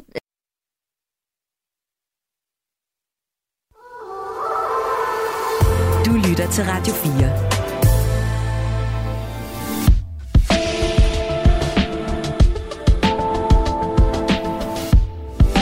Velkommen til Hovedet og Halen. Din vært er Mette Vibe Utzon. Og rigtig hjertelig velkommen til anden time af Hoved og Halen i dag. Jeg står her i utrolig godt selskab. Dagens gæstevært er forfatter og journalist Maja Senior. Er du klar til en runde mere, Maja? Ja, det er jeg. Ja, Det er dejligt at være med. det er godt. I den her time, der skal vi finde hoved og hale i, hvorfor det beløb, som skal bruges som kompensation og erstatning til de nu forhenværende minkavlere, ligesom bliver ved med at stige på en eller anden måde. Ikke? Altså, hvor meget har de der minkfarme egentlig været værd? Nu må I finde ud af det. Altså, er det så også mange milliarder, eller er det så også mange milliarder? Det skal vi opklare. Vi skal også prøve at finde hoved og hale i noget, der er mindst lige så indviklet, nemlig den kamp mellem generationerne, som udspiller sig i den her tid.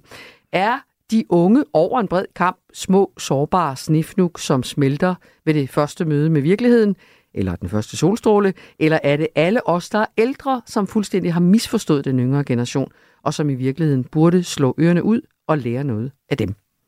Det skal vi finde ud af med også, Majse. Mm. Jeg tror godt, jeg ved, hvad du synes, men det må vi se. og så skal vi også byde velkommen til alle vores lyttere, som er, er meget velkomne til at skrive til os på send en sms på 1424, øh, hvis du har en kommentar til vores forsøg på at blive klogere på dagens nyhedshistorier, øh, og hvad de i virkeligheden handler om. Majse, er der en, øh, en nyhed i dit liv i de her dage? Øhm, ja, jeg har besluttet at tage mig selv alvorligt.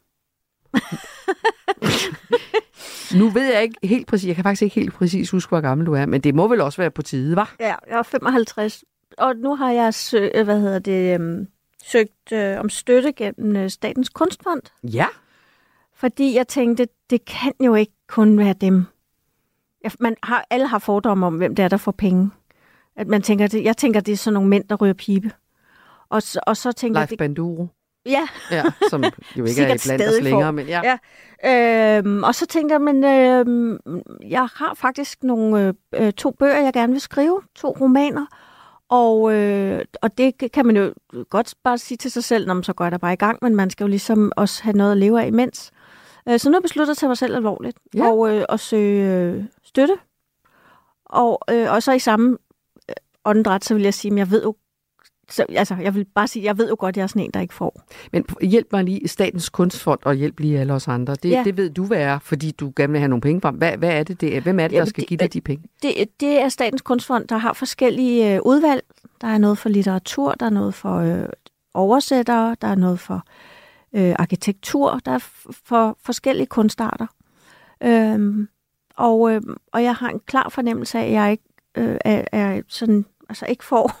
Men jeg Hvorfor? tænkte, jamen jeg, fordi jeg tænker, jeg ligner sådan lidt en punkteret bolddukke, og jeg og, og kan tit godt lide, at ting skal være sjove, og, øh, men jeg synes jo ikke, at ting skal være sjove uden, altså det er jo ikke sådan noget med nogen, der falder i en bananskrald. Altså det skal jo være humor, hvor, hvor der er noget øh, sorg og alvor bag. Øh, så jeg synes faktisk, at, at øh, altså humor er, at man skal tage humor alvorligt i virkeligheden. Øh, Men det tænker du, det gør de ikke i Statens Kunstfond? Nej, jeg tænker, det tænker jeg lidt, men altså, alle har jo fordomme om, om den slags, og om hvem de andre nu er. Det er sjovt, du Øhm. siger det, fordi jeg tror, manges opfattelse vil være, at når man har skrevet så mange bøger, som du har, og solgt rigtig mange bøger også, ikke? at så lever man egentlig ret godt af at være forfatter. Men det er ikke sådan, du beskriver det i sidste time, sagde du også, du har egentlig ikke så mange penge, og nu vil du søge penge for at få råd til at skrive de næste. Ja. Hvor mange, altså er det fordi, vi har et forkert billede af, hvor mange penge forfattere egentlig tjener? Øh, ja, og så har jeg, synes jeg også, altså har jeg for, for eksempel en ven, som tror, at, man, at jeg er rig, fordi jeg har været Godmorgen Danmark engang. Øh, øh, Altså, det får man, så vidt jeg ved, ikke nogen penge for, Nej. vel? Nej. Nej, og, og hvis man er heldig, altså en bog i Danmark, hvis den sælger 3.000, så er, det, så er den gået lidt over, øh, altså så er den tjent sig selv hjem, ikke? Og, og det er alligevel øh, altså ret meget, du skal sælge. Øhm, Og, øh, og så laver man jo alt det der faldera ved siden af, fordi man håber, at folk så tænker, gud, det er derhen med bogen. Hvad for Den noget faldera? Er, jeg- er vi en del af noget Ja, det faldera kan også være faldera, Ja, ja. men, men altså... Det, Altså bliver inviteret ind i andre programmer, hvor man gør lidt reklame for sine bøger Ja, eller et eller andet. Ja. Ja, eller også så tager man hele vejen, altså jeg skrev en bog med Mette Lisby, og så blev vi øh, inviteret til et, øh, øh, sådan et øh, shoppingcenter uden for Odense, og så tager vi hele vejen til Odense og står i tre timer, øh, og, og den eneste, der kommer hen til os, øh, han vil spørge om en anden bog. og, og så tager man nej. hjem igen. Altså, så der er også, det er sådan noget øh, gøjlerliv, ikke? Jo. Og man bliver ikke fed eller, værk, eller styrtende rig for den sags skyld af at skrive bøger i Danmark. Ikke Nej. ret mange gør i hvert Nej, fald. men så skal man jo huske, at det jeg kan, som mange andre ikke kan, hvis de har et fast arbejde, det er, at jeg kan for eksempel gå en tur i solskin kl. 12, hvor de fleste andre måske sidder inde på øh, det grå nålefilt. Øh, Så øh, øh, det, penge er, hvad hedder det, der er andet værdi end penge. Det skal man også lige huske. Man kan ikke leve af mursten. Nej. Så, vi, vi hæpper på dig, øh, og håber på, at uh, krydser fingre for, at du får penge fra statens kontrakt. Du lytter til hovedet og halen. Øh, Vi skal tale om penge, øh, og ved siden af dig står en mand, som har rigtig meget forstand på penge, ikke sandt? Jo. Ja. Velkommen til Henning Otte Hansen, seniorrådgiver på Institut for Fødevare og Ressourceøkonomi, som det hedder så flot på Københavns Universitet. Tak. Vi vil jo rigtig gerne, når vi sidder og kigger på, hvilke historier skal vi tage fat i i dag. Øh, Vi tager nye historier hver dag på programmet her, øh, Hoved og Halen, og siger, at det vil vi gerne blive klogere på. Egentlig ville vi godt have snakket med dig i går, og så det kunne du ikke, og så sagde vi, hvem kan ellers, hvem ved ellers noget om det her? Det er der ikke nogen andre, der gør, sådan. Jeg er den, der ved mest. og det synes jeg bare er ret fedt, når en ekspert ligesom siger, du kan godt ringe til de andre, det får du ikke en skid ud af. Det er mig, der ved mest. Ikke? Og det, vi skal tale om, det er jo det der med, hvad koster det at tvangslukke en hel branche, Jeg kan næsten regne ud, det er min branche, vi, vi taler om. Ikke? Og det kan være svært at følge med, også for dem, der prøver at følge med og læser samtlige nyheder om sagen. Først, det første bud på, hvad, der, ligesom, hvad det ville koste det her, det var 19 milliarder, sagde regeringen. Så kom der et nyt bud i går, det var der, hvor jeg for alvor blev forvirret. 29,5 milliarder kroner. Altså, hvordan kan regeringen skyde 10 milliarder ved siden af, og så videre, ikke? Og hvis vi nu starter, Henning Orte Hansen, med beløbet, ikke? Hvorfor steg prisen i går? Vi faktisk startede meget lavere, omkring 5 milliarder var budet i 2020. Nå, Og steg den til en 12-13, og så den 16-19, så i dag 30 milliarder. okay. Det er faktisk en faktor 10 eller sådan noget, vi taler om Ja, her. Vi er ja. på det. Men kan du forstå det så? Øh, til dels, det er en meget uforudsigelig branche. Øh, Hvad er værdien af minkskin i dag? Det er faktisk jo de, de kommende 10 års manglende indtjening. Og hvad tjener en minkavler de kommende 10 år i et marked, der er meget, meget turbulent? Så det er utroligt svært at kunne forudsige, hvad er hans tabte øh, indtjening. Så, så, så okay, så, så, så Henning Otte Hansen, man, man ser ikke på, hvad tabte de dengang, man lukkede det. Man ser på, hvad ville de have tjent, hvis de stadig eksisterede. Ja, 10 år frem, det er en tabt indtjening. Det kan man jo ikke, kan man regne på det? Altså, man kan faktisk skyde på fra? det jo, man kan sige, hvad er hans mængde, hvor mange skin har han, og hvad er prisen på minkskin i kommende 10 år? På den måde kan man godt lidt beregne, hvad er så en tabt indtjening på 10 års sigt. Okay. Så er der også man sige, øh, en masse følgeerhverv. Der er måske nogle foderfabrikker, som også skal lukke. Der er et auktionshus i København, der også må lukke. Der er også en række følgeerhverv, der faktisk er værdiløse i dag. Og hvad er værdien af dem? Hvad, hvad er det for eksempel? Copenhagen Fur, det er verdens største auktionshal, der ligger i Glostrup i, i København, som er meget målrettet til at sælge øh, pelskin. Den har næppe nogen alternativ værdi. Øh, der er også en masse fabrikker, der laver foder til de her mink, øh, baseret på noget kødaffald. De er også værdiløse i dag. Så det er alle de der, det er alle de der øh, underled og øh, eksterne leverandører, det er alt det der, der skal der er en kompenseres. række, en række følgeerhverv. Hvis de er meget afhængige af minkbranchen, så får de også erstatning. Det gør det her. Okay. Så er der også øh, nedrivning af de der minkbuer. Det er omkring vel en 5 milliarder kroner. Fjernet øh, maskiner, udstyr, buer, øh, huse. Det er også en omkostning. Så er også om- omkostninger til, øh, til rådgivere, til advokater, til byråkrater, til at få de her til at fungere. Så der er faktisk fire elementer. Der er minkavlerne, der er følgeerhvervene, så er der øh, buerne, som skal fjernes, plus øh, service til at få de her ting til at fungere i praksis. Men, men besvar det spørgsmål, Marcia, hjælp mig her. Besvar det spørgsmål på, hvorfor de ikke snart beslutter sig for, hvor mange penge det er. Ja, hvorfor ja, hvordan kan man øh, regne så blive ved med forkert? at regne? Ja. Man kan sige, hvad er prisen på minkskin øh, 10 år frem? Det er sådan den ene usikkerhed der. Det er, Hvad er den tabte indtjening, og hvad er prisen på minkskin? Det har faktisk været nu her vel en 7-8 år med vedvarende prisfald på minkskin. De toppede i 13 til en 700 kroner skindet. Nu er de faktisk nede på under en tredjedel. Og hvad er skal man sige, en ligevægtspris på de her skind de kommende 10 år? Der er folk meget uenige. Er det her et vedvarende prisfald, eller er det bare en slags øh, prisboble, en priscyklus, vi oplever? Der er folk meget uenige, det vi oplever her. Okay. Øhm, og hvad er købekraften? Det er jo i høj grad jo, man sælger jo pelskin til øh, Kina og til Rusland. Og hvad er købekraften, villigheden i Rusland de kommende 10 år? Også den væsentlige usikkerhed. Jamen, jo længere tid der går, jo mindre bliver usikkerheden vel så? Eller hvad? Stadigvæk- Skal de blive ved med at regne, tror du? Øh, man kan først, først om, ja, øh, i, øh, om 20 år se, hvad var så reelt en, øh, en færre pris.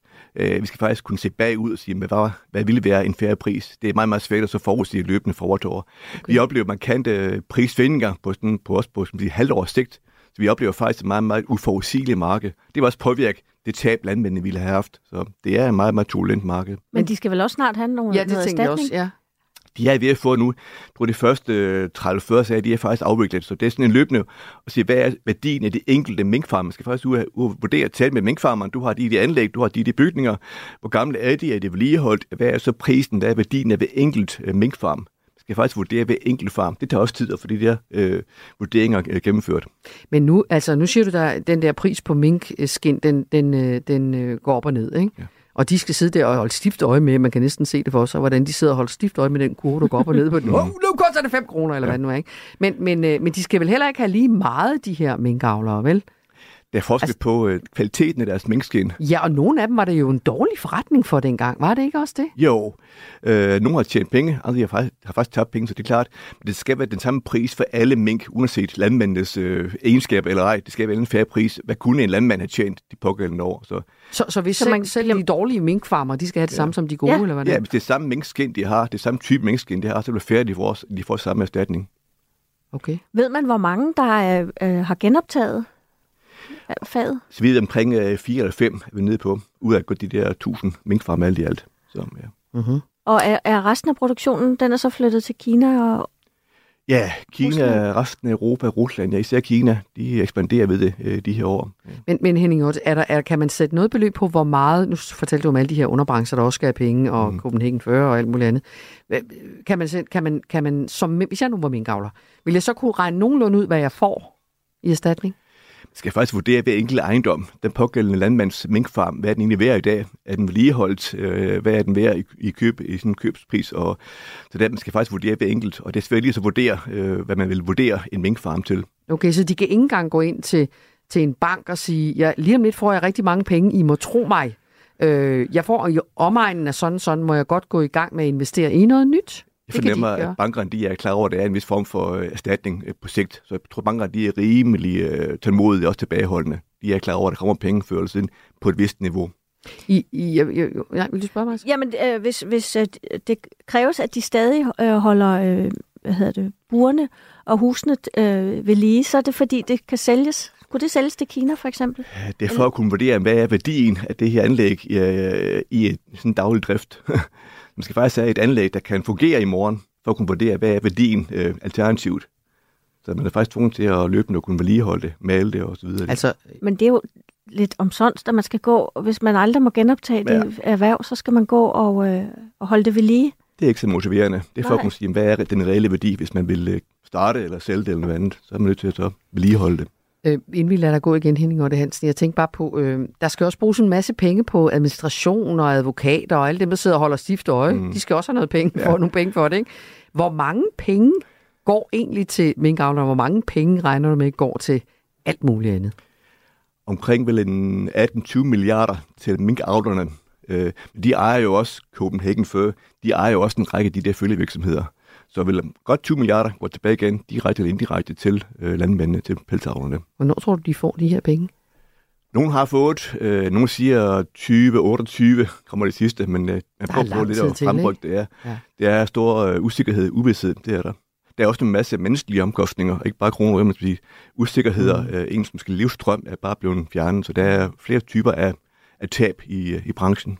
Og må de egentlig gerne gå i gang med et andet øh, erhverv, mens de venter? Minkavler er jo tit utrolig god arbejdskraft. de er vant til at arbejde øh, syv dage om ugen, dag og nat, så de er utrolig vældig til arbejdskraft. Mange de har fået arbejde, det har de. Så man sige, altså, den viden, man har som minkavler, hvad, har det nogen værdi i andre erhverv? man er god til at passe mink, god til at fodre dem. Den viden er jo tabt og har ingen værdi i andre sektorer. Så der er både for og imod. De er normalt god arbejdskraft, de arbejder, men den viden, de har tjent gennem mange år, er egentlig værdiløs i andre, øh, andre øh, erhverv. Henning Otte Hansen, din viden er ikke værdiløs, og du, har, du skal jo også sidde med hovedet øh, stift, øh, øjnene stift rettet mod, hvad der sker i det her, for det er noget, du forsker i og interesserer dig for. Så, ja. så, så der er også arbejde til dig de næste par år, Det er kan man ikke godt sige det Jo, sådan? Tak skal du have, fordi du kom her og fortalte os, gjorde os klogere seniorrådgiver på Institut for Fødevare og Ressourceøkonomi på Københavns Universitet. Selv tak. Du lytter til hovedet og halen. Nå, Majse, nu har vi øh, googlet dig, for det skal man gøre i vores dage. Øh, man skal passe på med, hvor meget man tror på det, man googler. Ja. men der kommer tit nogle ret sjove øh, eller interessante overskrifter frem, når man googler. Og i dit tilfælde, Majse Njord Nielsen. Det Ja. hedder du strengt taget ikke længere, vel? Jo, Nielsen. Hedder du det er Nielsen fordi, det stadigvæk? er rart, hvis man er, er, for eksempel er til lægen, er hos lægen, og så råber han, Nielsen, nu har jeg ordnet det der med fodsvamp ud i øh, øh, Hvad han jo ofte råber. Hvad han ofte- hvad han ja, råber. Ja, ja. uge, uge ud og uge ind. Altså Marno, når du gerne vil være anonym, så hedder du Majse Nielsen. Ja. Mm-hmm.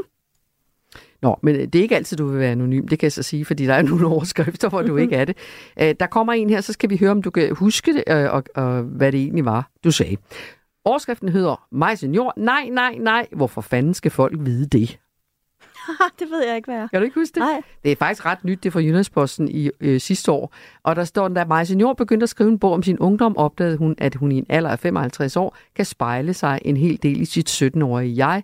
For ligesom dengang står hun nu i stedet, et sted i livet, hvor det meste bliver taget op til genforhandling. Gør det der klogere? Ja, jamen det var fordi, jeg, jeg, øh, den seneste bog, jeg udgav, den, den øh, byggede på alle mine dagbøger. Og, øh, og jeg har det sådan, at hvis du kun...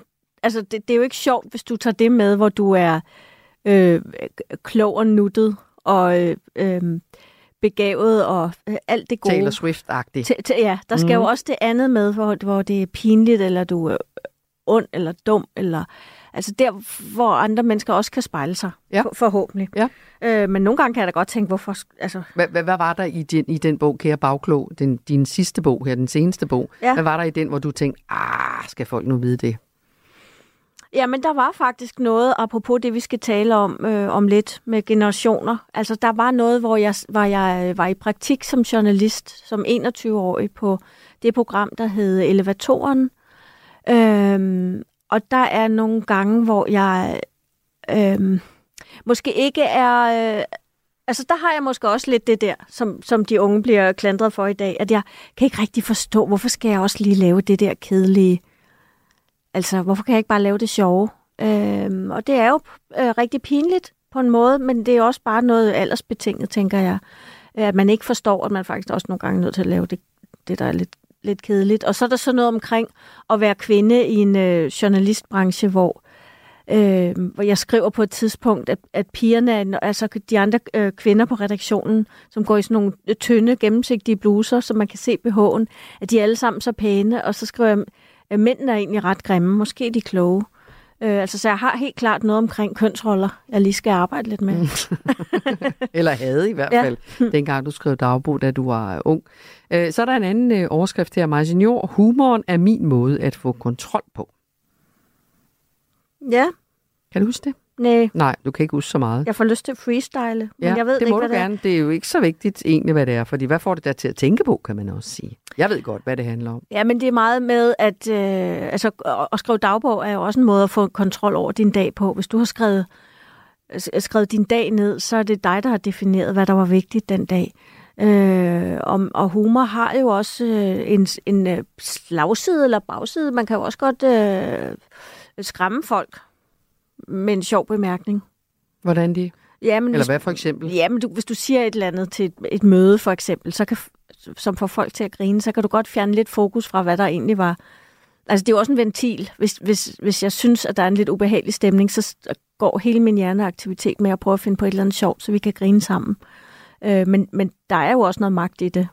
Fordi det kan være svært at komme igen på, hvis der er en, der har sagt noget sjovt. Nu er du et, et ret sjovt menneske, hvis jeg selv skal sige det. Og, hvis ikke du selv skal sige det, men jeg skal sige det. Altså, du kan det der humor, ikke? Du kan det både, når du optræder sammen med Mette Lisby øh, for Fugle Huse i øh, Nørrebro Teater, eller når du skriver en bog, altså Michael Laudrup tænder, som får alle til at grine, ikke? Øh, så, så, så, men, men kan du også selv føle måske lidt, at du nogle gange enten stikker af for noget, som er svært, eller eller øh, er i risiko for at trumle nogle andre med den der humor? Altså Ja. misbruger du den også nogle gange? Ja, men jeg er helt klart hele tiden på vej til at stikke af.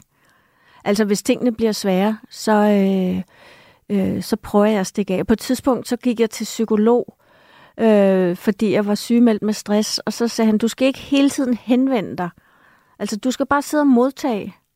Øh, prøv at tage en hel weekend, hvor du bare modtager, og jeg tænkte, jeg ved faktisk overhovedet ikke. mener altså, han? jeg vidste ikke rigtigt. Så, så, så, så sagde han, "Jamen, prøv, du skal for eksempel bare prøve at sidde og se fjernsyn. Og så tændte jeg, så var der RuPaul's Drag Race, så havde jeg sådan, okay, jeg ved, om det er det, han mener, men jeg bare skal sidde og se det. Hvad er det? Øh, Det er sådan et program, hvor øh, nogle mænd øh, konkurrerer i, hvem der øh, ser øh, sjovest, finest ud i øh, klædt ud som, en, som kvinder, og så skal de gå catwalk og sådan noget.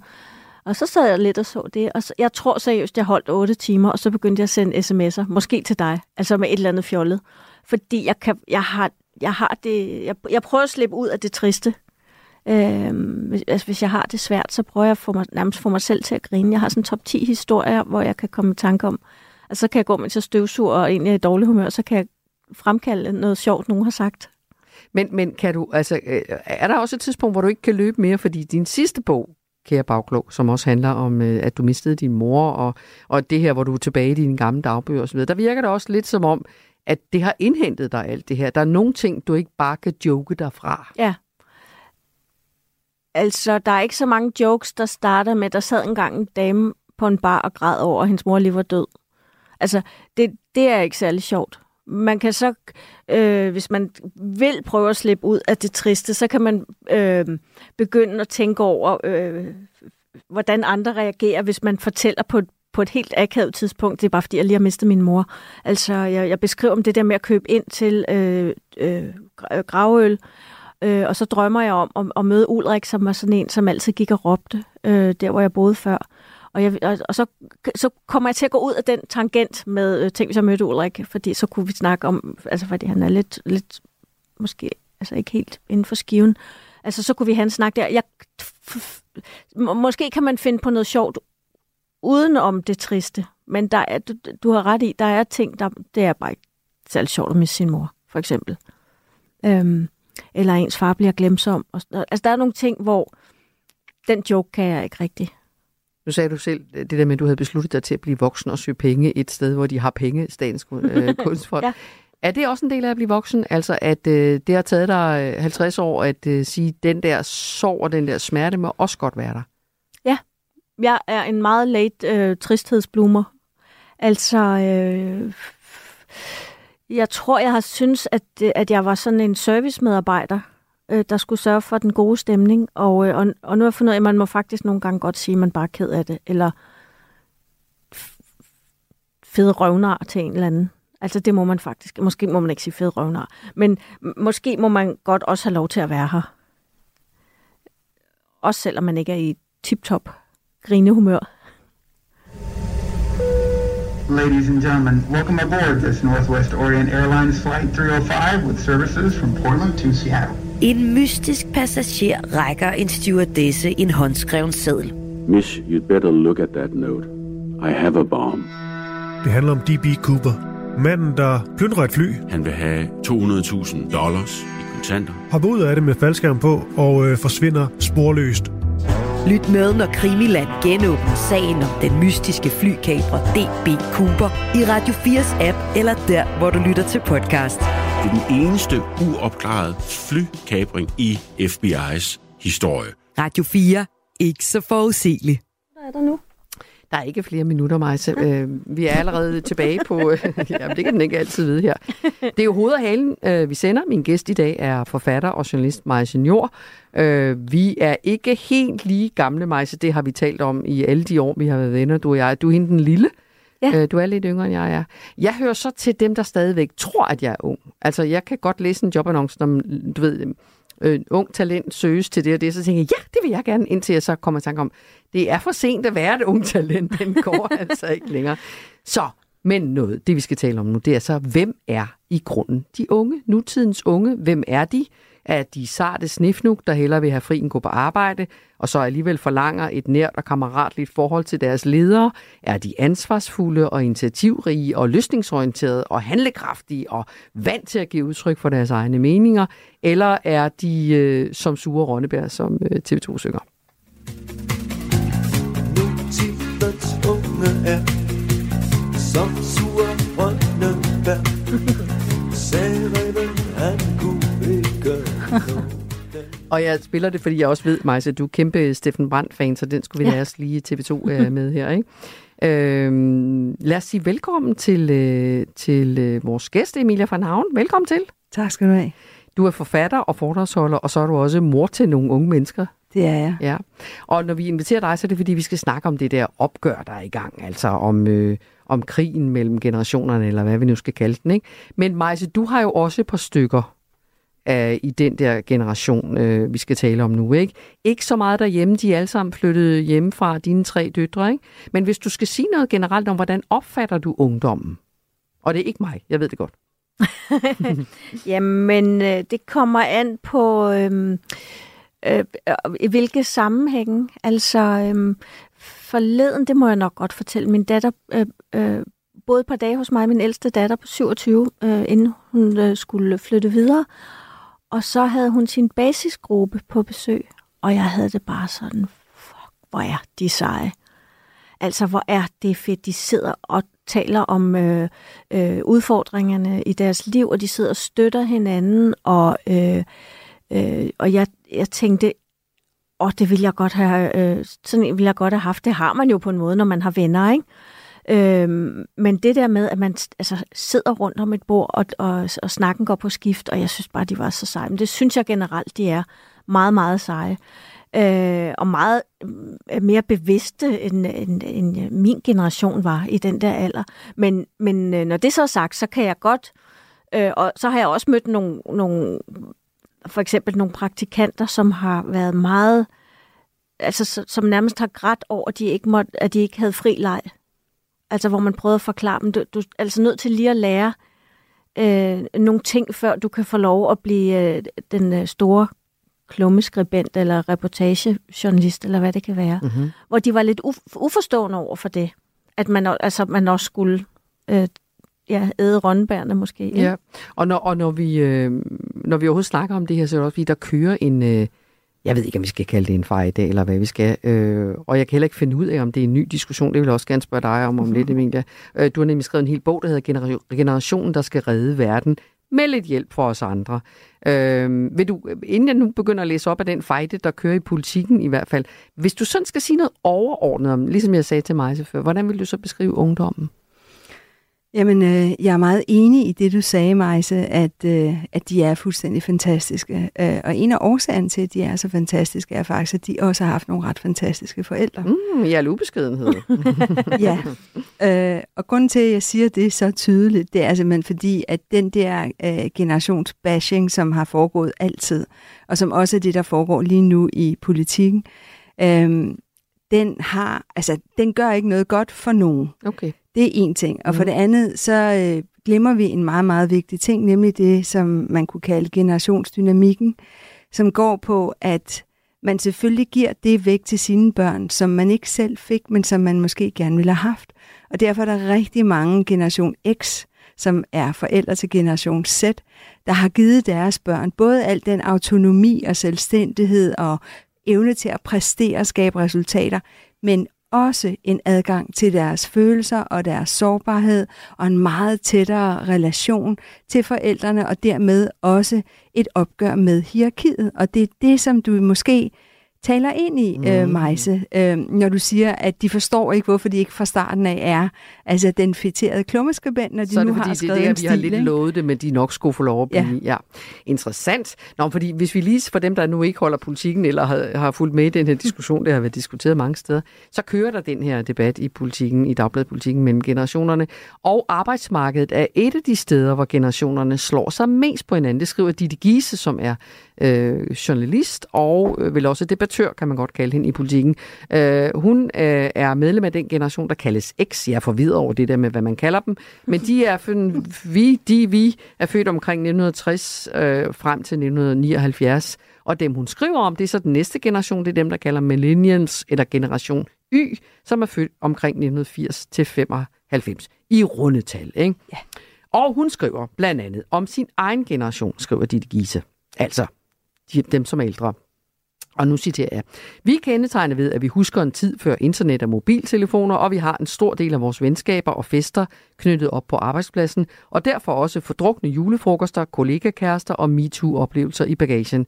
Og at vi aldrig rigtig er vokset fra barnlig ironi, og at vi synes, det er sejt at have travlt og arbejde for meget. Og jeg følte mig virkelig truffet, da jeg læste det i hvert fald. Ikke? Øhm, mange i min generation gik ned med stress, de blev gift med jobbet og skilt fra deres partner. Flot, skriver hun så også. Ikke? Millennials, dem skriver hun så også om næste generation, skriver hun. Derimod vægter fritid, hobbyer og mig-tid, fleksibilitet og deltid højt. Det var millennials, der for nogle år siden skrev tusindvis af artikler om glæden ved at være digitale nomader. Altså sælge alt, hvad man ejer og rejse jorden rundt. Vanlife på en slags evighedsferie. Samtidig med, at man lige laver lidt podcast, lidt yoga og indtaler nogle reklamefilm på en strand på Hawaii. Jeg har selv som chef for denne generation set, hvordan de helst vil møde ind kl. 10 og gå igen kl. 14. Ikke fordi de skal hente deres børn, men fordi de skal til keramik og lave kimchi, og det er langt vigtigere end penge, magt og tryghed i ansættelsen. Nå, det er jo super velskrevet, og det er jo også rigtig sjovt, og noget af det rammer jo også på kornet, men jeg skal lige love for, at hun har fået et modsvar øh, fra en anden af avisens journalistpraktikanter faktisk, altså dem, som ikke er helt uddannet nu, hvilket jeg faktisk synes er ret sejt. Øh, Louis Dolman Langen hedder han, som blandt andet skriver tilbage om sin yngre generation. Som praktikant på politikken og repræsentant for generation Z, som kommer efter millennials, oplever jeg faktisk det modsatte. Mine medpraktikanter og de andre unge på avisen er arbejdsomme som ind i helvede. Måske er det på tide, at millennials og generation Z får bare en anelse mere anerkendelse for deres enormt store arbejdsindsats. Det er trods alt ikke dem, som har kørt branchen i seng, skriver han så.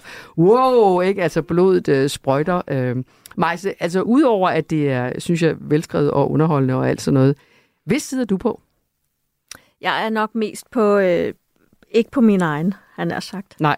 Jeg er på sætterne og yerne og øh, dem, for, øh, fordi jeg øh, synes ikke nødvendigvis, at, øh, at øh, min generations måde at arbejde på har været sådan helt optimal. Altså, alle kender øh, det der med, øh, hvis man er den, der møder først ind, så skynder man sig at skrive en alle-mail. Øh, eller hvis man er den, der bliver til klokken 20, så sender man også lige en, øh, en øh, altså så folk lige kan se, at man har været der længe. Og det er jo ikke ens betydende med, at man er dygtigere, at man har været der længere. Mm. Øh, måske snarere tværtimod. Men jeg synes, at i min generation er der et eller andet med, hvis du er på arbejdet rigtig mange timer hver dag, så er du virkelig dygtig.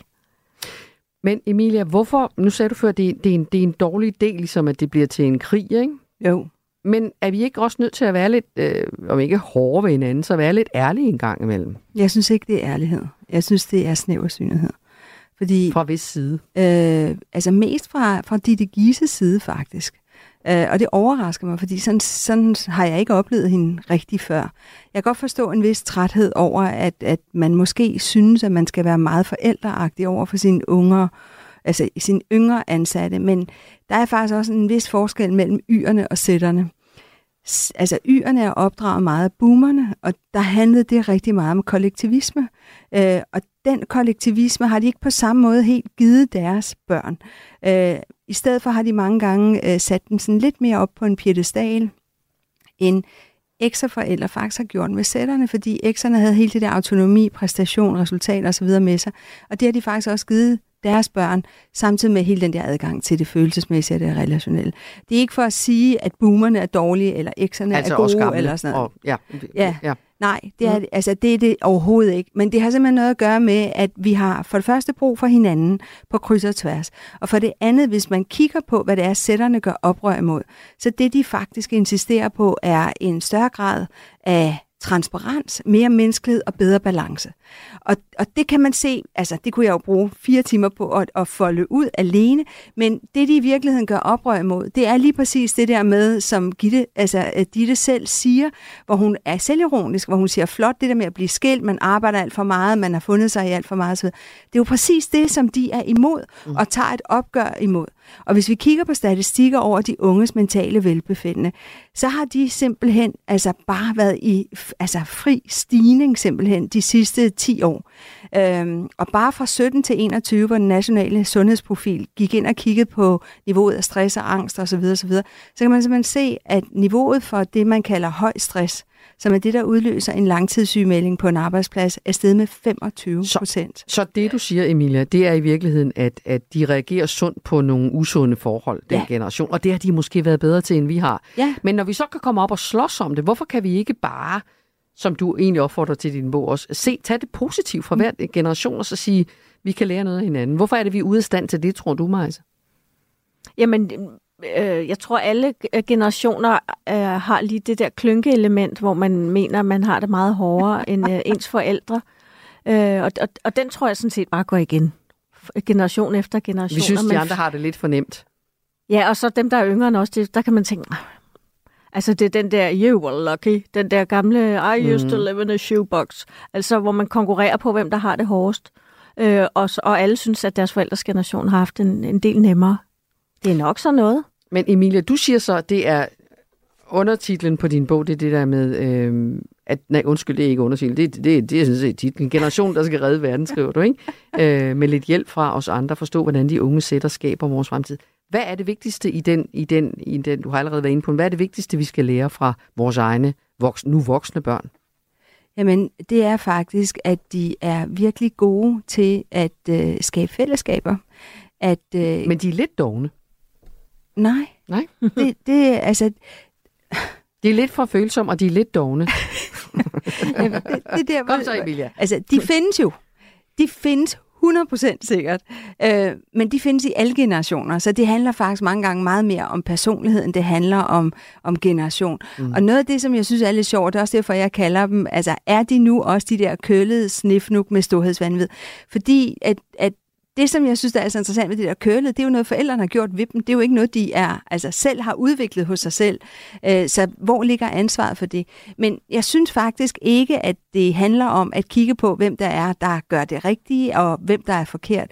Det handler om, hvordan vi skal have løst alle de der problemer, som vi står overfor. Og det er det, man kalder for vilde problemer. Meget komplekse problemstillinger. Så, så, så, så må jeg spørge dig, Emilia, hvis nu Ditte Giese skulle have skrevet noget, ja. hvor du havde tænkt, sådan der, det er Ja. ja. sådan, vi sammen løser det her, mm. den her fremtid. Ikke? Hvordan skulle det så have lyttet? Jamen, så skulle hun lade være med at gøre dem forkerte eller udskamme dem, fordi det er faktisk det, hun gør. Hun udskammer dem for at tænke, at de kan, altså de har storhedsvandvid. Det er lidt det, hun skriver, synes jeg, bare med nogle andre ord. Mm. Og det, det bliver man jo ikke altså bedre venner af, og man bliver heller ikke motiveret af at arbejde mere, og man lærer heller ikke af det. Det er der jo masser af forskning, der viser. Tværtimod, så handler det jo faktisk om, at vi hjælper hinanden. Så hvis hun har en, der viser alt det der, så er det mange gange, siger sætterne, et udtryk for engagement. Det er ikke fordi, de har storhedsvandvid. De er bare sindssygt engageret i det, de skal lave, og derfor så tror de også, at de kan gøre meget mere. Og det er jo der, hvor at erfaring, som er en sindssygt vigtig ting, at det faktisk kan gå ind og, og skabe en ramme for dem, fordi Og måske, hvis de har storhedsvandvid, så er det fordi, vi har fortalt dem, at de er helt jo unikke ja. og fantastiske, lige fra de kom ud af vores Og de maver. behøver ikke at gøre rent på. Roskilde Festival. Nej, heller ikke det. Vi skal nok komme og hjælpe dem. Vi skal nok komme og tage teltet Ja. og øh, samle de tomme dåser op og alt det der. Ja. Majse, her vil du, øh, kan vi lære af dem? Er det, er det dem, der skal redde os? Sammen med os? Skal Ja, det synes jeg. Mm. Øh, og, og, og, og, jeg synes også, at det er rigtigt, hvad du siger, der, der, er- at vi er nødt til at hjælpe hinanden. Og måske kan man sige, at der er noget, ville være noget rart i nogle arbejdspladser, hvor man ja, måske ligesom satte folk på en anden måde, så der ikke sad alle de der øh, gamle hejrer et, et hjørne, og så sidder der de øh, unge øh, et andet hjørne. At man ligesom blander sig lidt mere, fordi vi kan jo alle sammen faktisk lære ret meget af hinanden, tænker jeg. Må jeg lige sige, mm. en, en, fordi der er mange, der tror, at man ikke må stille krav til de der unge.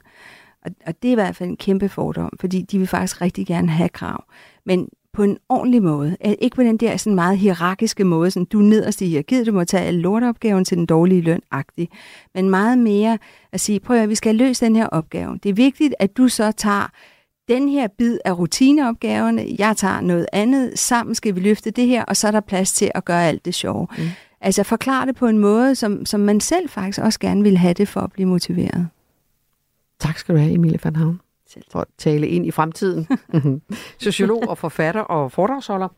Og altså for dem, der har brug for hjælp, kan man ikke godt synes, øh, sige det på den måde, Jo. Emilia? Øh, nybagt forfatter til den her bog, Generationen, der skal redde verden med lidt hjælp fra alle os andre. Tak fordi du kom. Selv tak. Du lytter til hovedet og halen.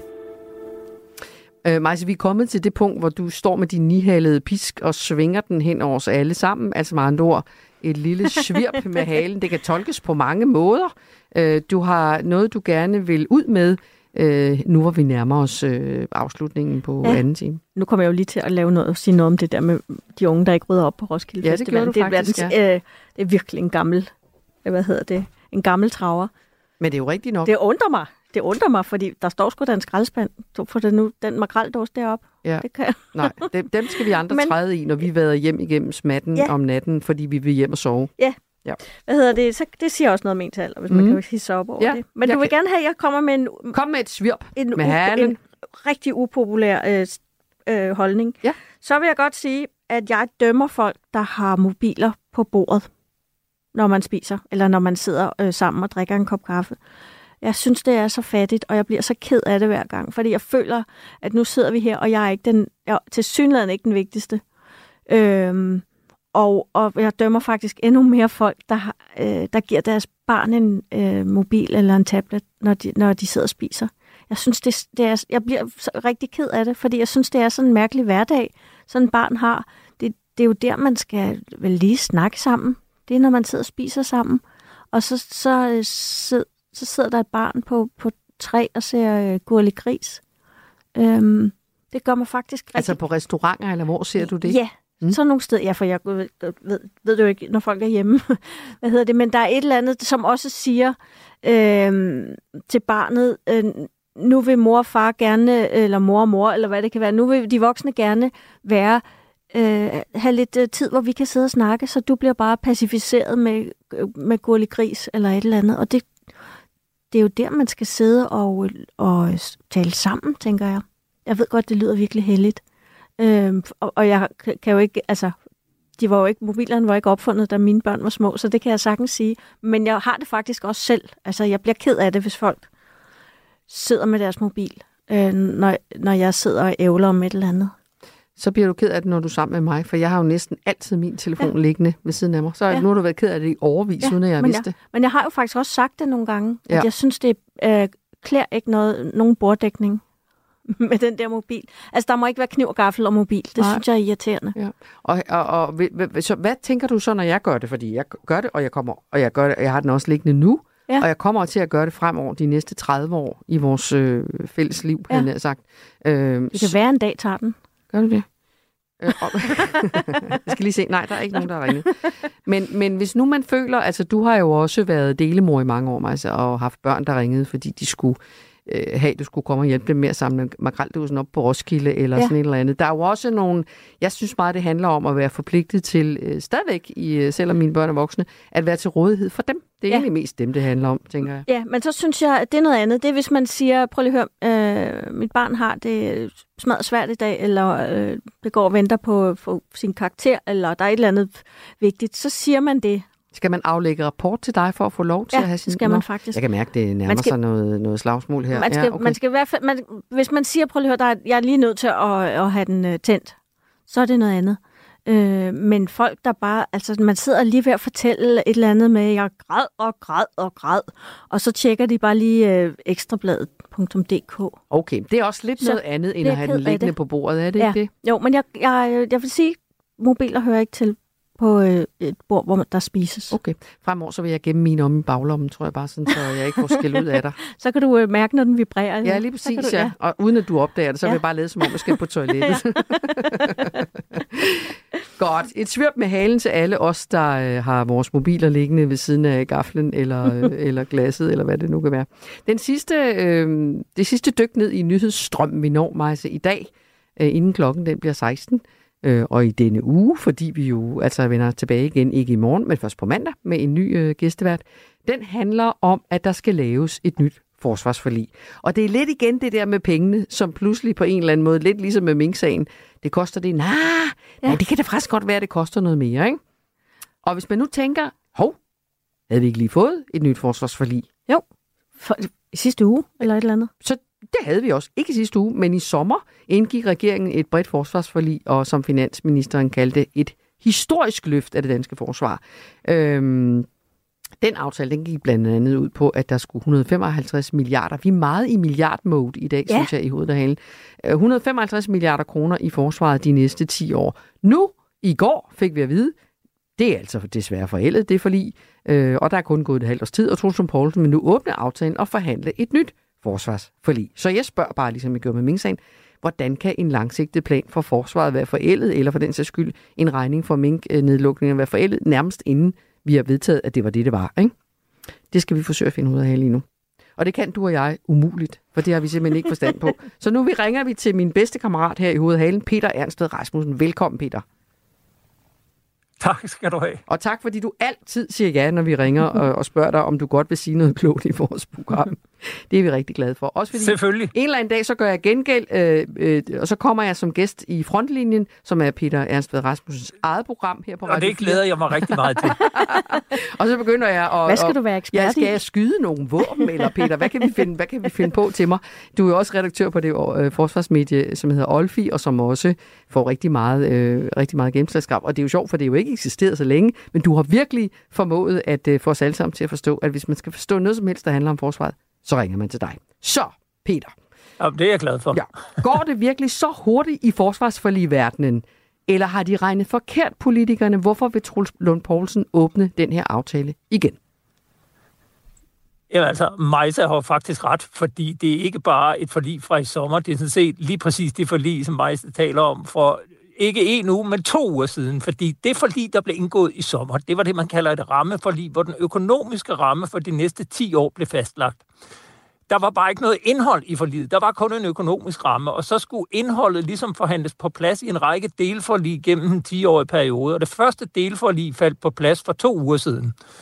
Og det, der er problemet, og som har været det, øh, jeg lige vil sige 15, 20, 30 år, det er, at man fra den side ønsker at bruge så lidt, så langsomt og så sent som overhovedet muligt, fordi vi hellere vil bruge pengene på gamle og på ældre og uddannelse og sundhed. Og, og problemet med det delforlig, der blev indgået her for to uger siden, det er, at der blev afsat en lille del af de 155 milliarder, nemlig 16 milliarder, som så igen skulle tværes ud over de næste 10 år. Det er ikke særlig øh, ambitiøst, mm, når det kommer til at øh, reagere på en umiddelbar trussel, der er fra Rusland. Og det, som man har set, det er, at øh, alle vores nabolande, Sverige, Norge, Finland, øh, de baltiske lande, Polen, Tyskland, de opruster massivt her og nu, fordi alle er enige om, vi har kun to, tre, fire, fem år før Rusland vil være klar til at udvide sin krig, og der er en voldsom trussel mod NATO. Og jeg øh, kan fornemme på Truslund Poulsen, den, den, den virkelighed, som nu også er ved at gå op for ham og regeringen. Øh, så det er altså ikke kun øh, landene omkring os, der ser en trussel, men nu pludselig også den danske regering. Og derfor vil man fremrykke noget af budgettet og åbne for livet igen, så man bruger nogle flere penge noget hurtigere, så vi rent faktisk prøver at gøre os lidt klar til den trussel, der er lige nu. Men er det også fordi, at, at de fors- øh, forskellige øh, ministre, de ligesom ligger der på sådan en surfbræt ude og venter på bølgen, så nu er det min tur, nu, nu, er, der, øh, nu er der goodwill til, det er mit område, der skal have penge? Altså lige nu... Ja, og, og man kan sige, det, det er jo klart, at når man skal nå op på et budget, der hedder 2%, så er det billigere at vente med, øh, med mange år, før man når op på de 2%, frem for hvis man nåede de 2% i løbet af 2-3 år, så er den, øh, den store regning over 10 år meget større, end hvis man gør det, som vi har planlagt det nu. Og det er jo, fordi man fra Finansministeriets side hellere vil bruge penge på andre ting. Men der er presset igen blevet for stort, må vi forstå, fra vores nabolande og allierede, og senest i går forsvarsministerne i EU, der har sagt til Truslund Poulsen, nu kommer I i gang, fordi vi kan ikke stå og se på, at I som de eneste ikke vil gøre noget her og nu. Og det, man også bare skal huske på, det er, når der er en trussel, så vil den øh, fjendtlige magt, som kunne finde på at angribe NATO, vil selvfølgelig se på, hvor er NATO allersvagest. Og der lyser Danmark op som en ledestjerne, uden ubåde, uden her, uden noget luftforsvar overhovedet. Og derfor er det på høje tid, vi kommer i gang. Øh, Jeg så, at øh, DR's forsvarskorrespondent Mads Korsager, øh, en kollega til dig, kan man sige, han har lavet en analyse af situationen, som har titlen Lokummet brænder. Er det også lidt det, du siger, Peter? Altså, det kan godt være, at det ikke brænder lige nu, men om et par år, så kommer det til at brænde for alvor. Ja, det gør de jo, og, og der er jo en grund til, at de både i Norge og Finland og i Sverige forbereder befolkninger på, på, at der kan komme krig. Dermed ikke sagt, at der bliver krig, men vi skal jo begynde at indstille os på en tankegang, hvor der er en trussel mod Danmark. Og det er ligesom om, at vi som det eneste land har levet i sådan en tornerosesøvn, hvor vi simpelthen ikke har turde tale om det her, til trods for, at truslen er, er efterhånden ganske tydelig for enhver. Og det, der undrer mig næsten mest i det her, det er, at øh, Forsvarets efterretningstjeneste, som sandt for dyden, har haft nogle bomber, der de seneste år, blandt andet med exiten fra Afghanistan, endnu en gang har sagt, der er ingen trussel mod Danmark. Det er nærmest den eneste efterretningstjeneste i verden, der ikke kan se, at der er en trussel fra Rusland. Øh, og, og nu agerer ministeren på det, til trods for Forsvarets efterretningstjeneste stadigvæk siger, at der er ingen trussel mod Danmark. Og, og jeg tror bare, at vi må erkende, at, at tilliden til nogle af de institutioner, som virkelig skulle have vores ryg, den, den halter altså en del, fordi alle andre kan se, at vi er nødt til at forholde os til et Rusland og en Putin, der er ganske utilregnelig. Hvorfor er danskere sådan? Altså, hvorfor er vi så nogen, der tænker, at ah, der sker nok ikke noget? Det, altså, mens, mens de andre... Jamen, jeg tror bare, at øh, altså, øh, mit, mit, eget, mit egen analyse er det, at vi altid har haft et ønske om at tale så lidt om forsvar som muligt og bruge så lidt penge på forsvar som overhovedet muligt.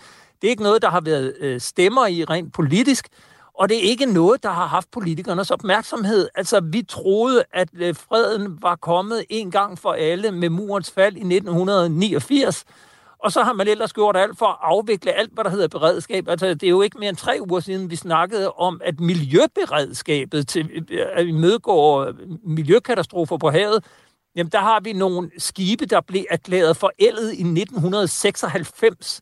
Det er det, vi har at sætte ind i kampen, hvis der øh, er en miljøkatastrofe øh, i de danske farvande. Øh, vi så med coronapandemien, hvordan vores beredskab, hvad, hvad angår øh, pandemier, var jo ikke eksisterende. Vi havde ikke engang et øh, felthospital, vi kunne stille op. Vi havde ingen øh, mundbind. Vi, vi havde ingenting. Og, og ser man på forsvaret, så er situationen, jeg lige vil sige, endnu mere katastrofal. Vi havde lovet at stille en brigade på 4.000 mand, som skulle stå klar her 1. januar. Den er jo lysår fra at være klar. Altså, vi, vi har ingenting der er klar til noget som helst, og, og, og det er ret beskæmmende. Og det tror jeg også, vores nabolande efterhånden er ved at være godt og grundigt træt af, at vi ikke kommer ind i kampen. Øh, Peter, vi snakkede tidligere i Mink-sagen om et øh, rundt tal for... Altså, hvornår ved man, øh, hvad, hvad, hvad det her kræver, og, og hvad vil du sige, hvad, hvilket beløb skal sættes på? Så hører vi ikke mere til dig. Så vil jeg sige, det er mere end 155 milliarder, og det er væsentligt hurtigere indfaset end 10 år. Og vi har jo alene fra Trulsund Poulsen, da han øh, præsenterede det her økonomiske efterslæb på 38 milliarder kroner i maj sidste år, der sagde han, vi skal ikke regne med, at vi øh, tilnærmelsesvis lever op til NATO's styrkemål for Danmark før en gang i om 10-15 år. Så, så der er jo meget lang tid til, at vi kan begynde at trække vejret roligt og sige, nu er vi ved at være der, hvor vi skal være rent forsvarsmæssigt. Tak skal du have, Peter Ansved Rasmussen. Selv tak. Vært på frontlinjen, frontlinjen, som programmet hedder her på Radio 4, og redaktør på Forsvarsmediet Olfi. Det var ikke nogen uh, happy tune, vi ligesom Nej, det var det ikke. øh, rundet af på, men, øh, men øh, skal vi lige nå, der er nogle lyttere, der har skrevet til os. Øh, øh, ja, Øh, Søren fra Aalborg skriver, men børn er jo kølet, hvilket medfører, at de gider ikke stå op, de fordyber sig ikke, de kan ikke koncentrere sig, de kan ikke læse eller skrive. De introverte er bange for at adskille sig fra andre, selv psykologisere sig selv, ellers gør mor og far de er fraværende, de er vaccineret med deres mobil. Det er godt nok oppe bakke, skriver Søren. Ja. Ja, ja, men man har jo også lidt ondt af dem. ja. Og det skal man jo have. Men, men- og, og det må også godt gå begge veje. Altså, vi må godt have lidt øh, empati over for hinanden. Der er en anden Gitte skriver, man kan, godt nok, man kan nok ikke blive en dygtig kirurg eller journalist ved at arbejde deltid, bekymret over den faldende interesse for at gøre det, der skal til på jobbet, bekymret over, at de unge vil videre uden at tage ansvar. Vi er bekymrede for dem. Ja. Men er du mest bekymret eller mest fortrøstningsfuld, Maja? Jeg er fortrøstningsfuld. Ja. Jeg, synes, jeg tror, de kommer til at klare det meget bedre end, øh, end min generation. Ja. Jeg synes, de har... Øh, øh, de, de har, altså det kan godt være, at der nogle gange er den der tendens til måske at være sådan lidt selvoptaget, men jeg tror mere, det er alderen, det er ikke generationen. Øh, jeg tror, det udligner sig, når de bliver lidt ældre. Mm. Øh, og jeg synes faktisk, der er rigtig meget at være øh, fortrøstningsfuld overfor. Mm. Bare det der med, altså min ældste datter, hun har nærmest gjort mig til vegetar. Ja. Det var med en sætning. Ja. Hun sagde, du skal ikke spise noget, der kan mærke, hvis det bliver klappet. Så har jeg kvalme hver gang. noget, der kan Hvis det kan mærke, det bliver klappet, så skal du ikke spise det. Så, så nu, og hver gang jeg tænker på det, når jeg er nede og køber ind, så ender jeg med en eller anden bønneret. Ja. Vi har kloge børn. ja. Vi har alle sammen øh, kloge børn, og dem, der ikke har nogen børn, de må godt låne vores andres kloge børn, hvis der bliver brug Ja. for det. Det var, hvad vi nåede i dag. Mig, senior, forfatter og journalist. Tusind tak, fordi du havde lyst til at være gæst Tak fordi i jeg måtte. hovedet og halen. Dagens program det er lavet af Simon Risum, August Stenbrun, Sara Birk Becker, Oliver Bernsen, Louise Østerlund og Andrea Bøtker er vores kloge redaktør. Vi kommer ikke i morgen, for det er fredag. Vi sender ikke hovedet og halen om fredagen, men vi er tilbage igen på mandag med en ny gæstevært. Øh, Jeg står her og tænker på, om jeg kan gøre... Det er Christine Grammont, der kommer. Øh, Debattør øh, og journalist, tror jeg også, hun er. Hun er i hvert fald en, der, der Du har lyttet til en podcast fra Radio 4. Find flere episoder i vores app, eller der, hvor du lytter til podcast. Radio 4. Ikke så forudsigelig.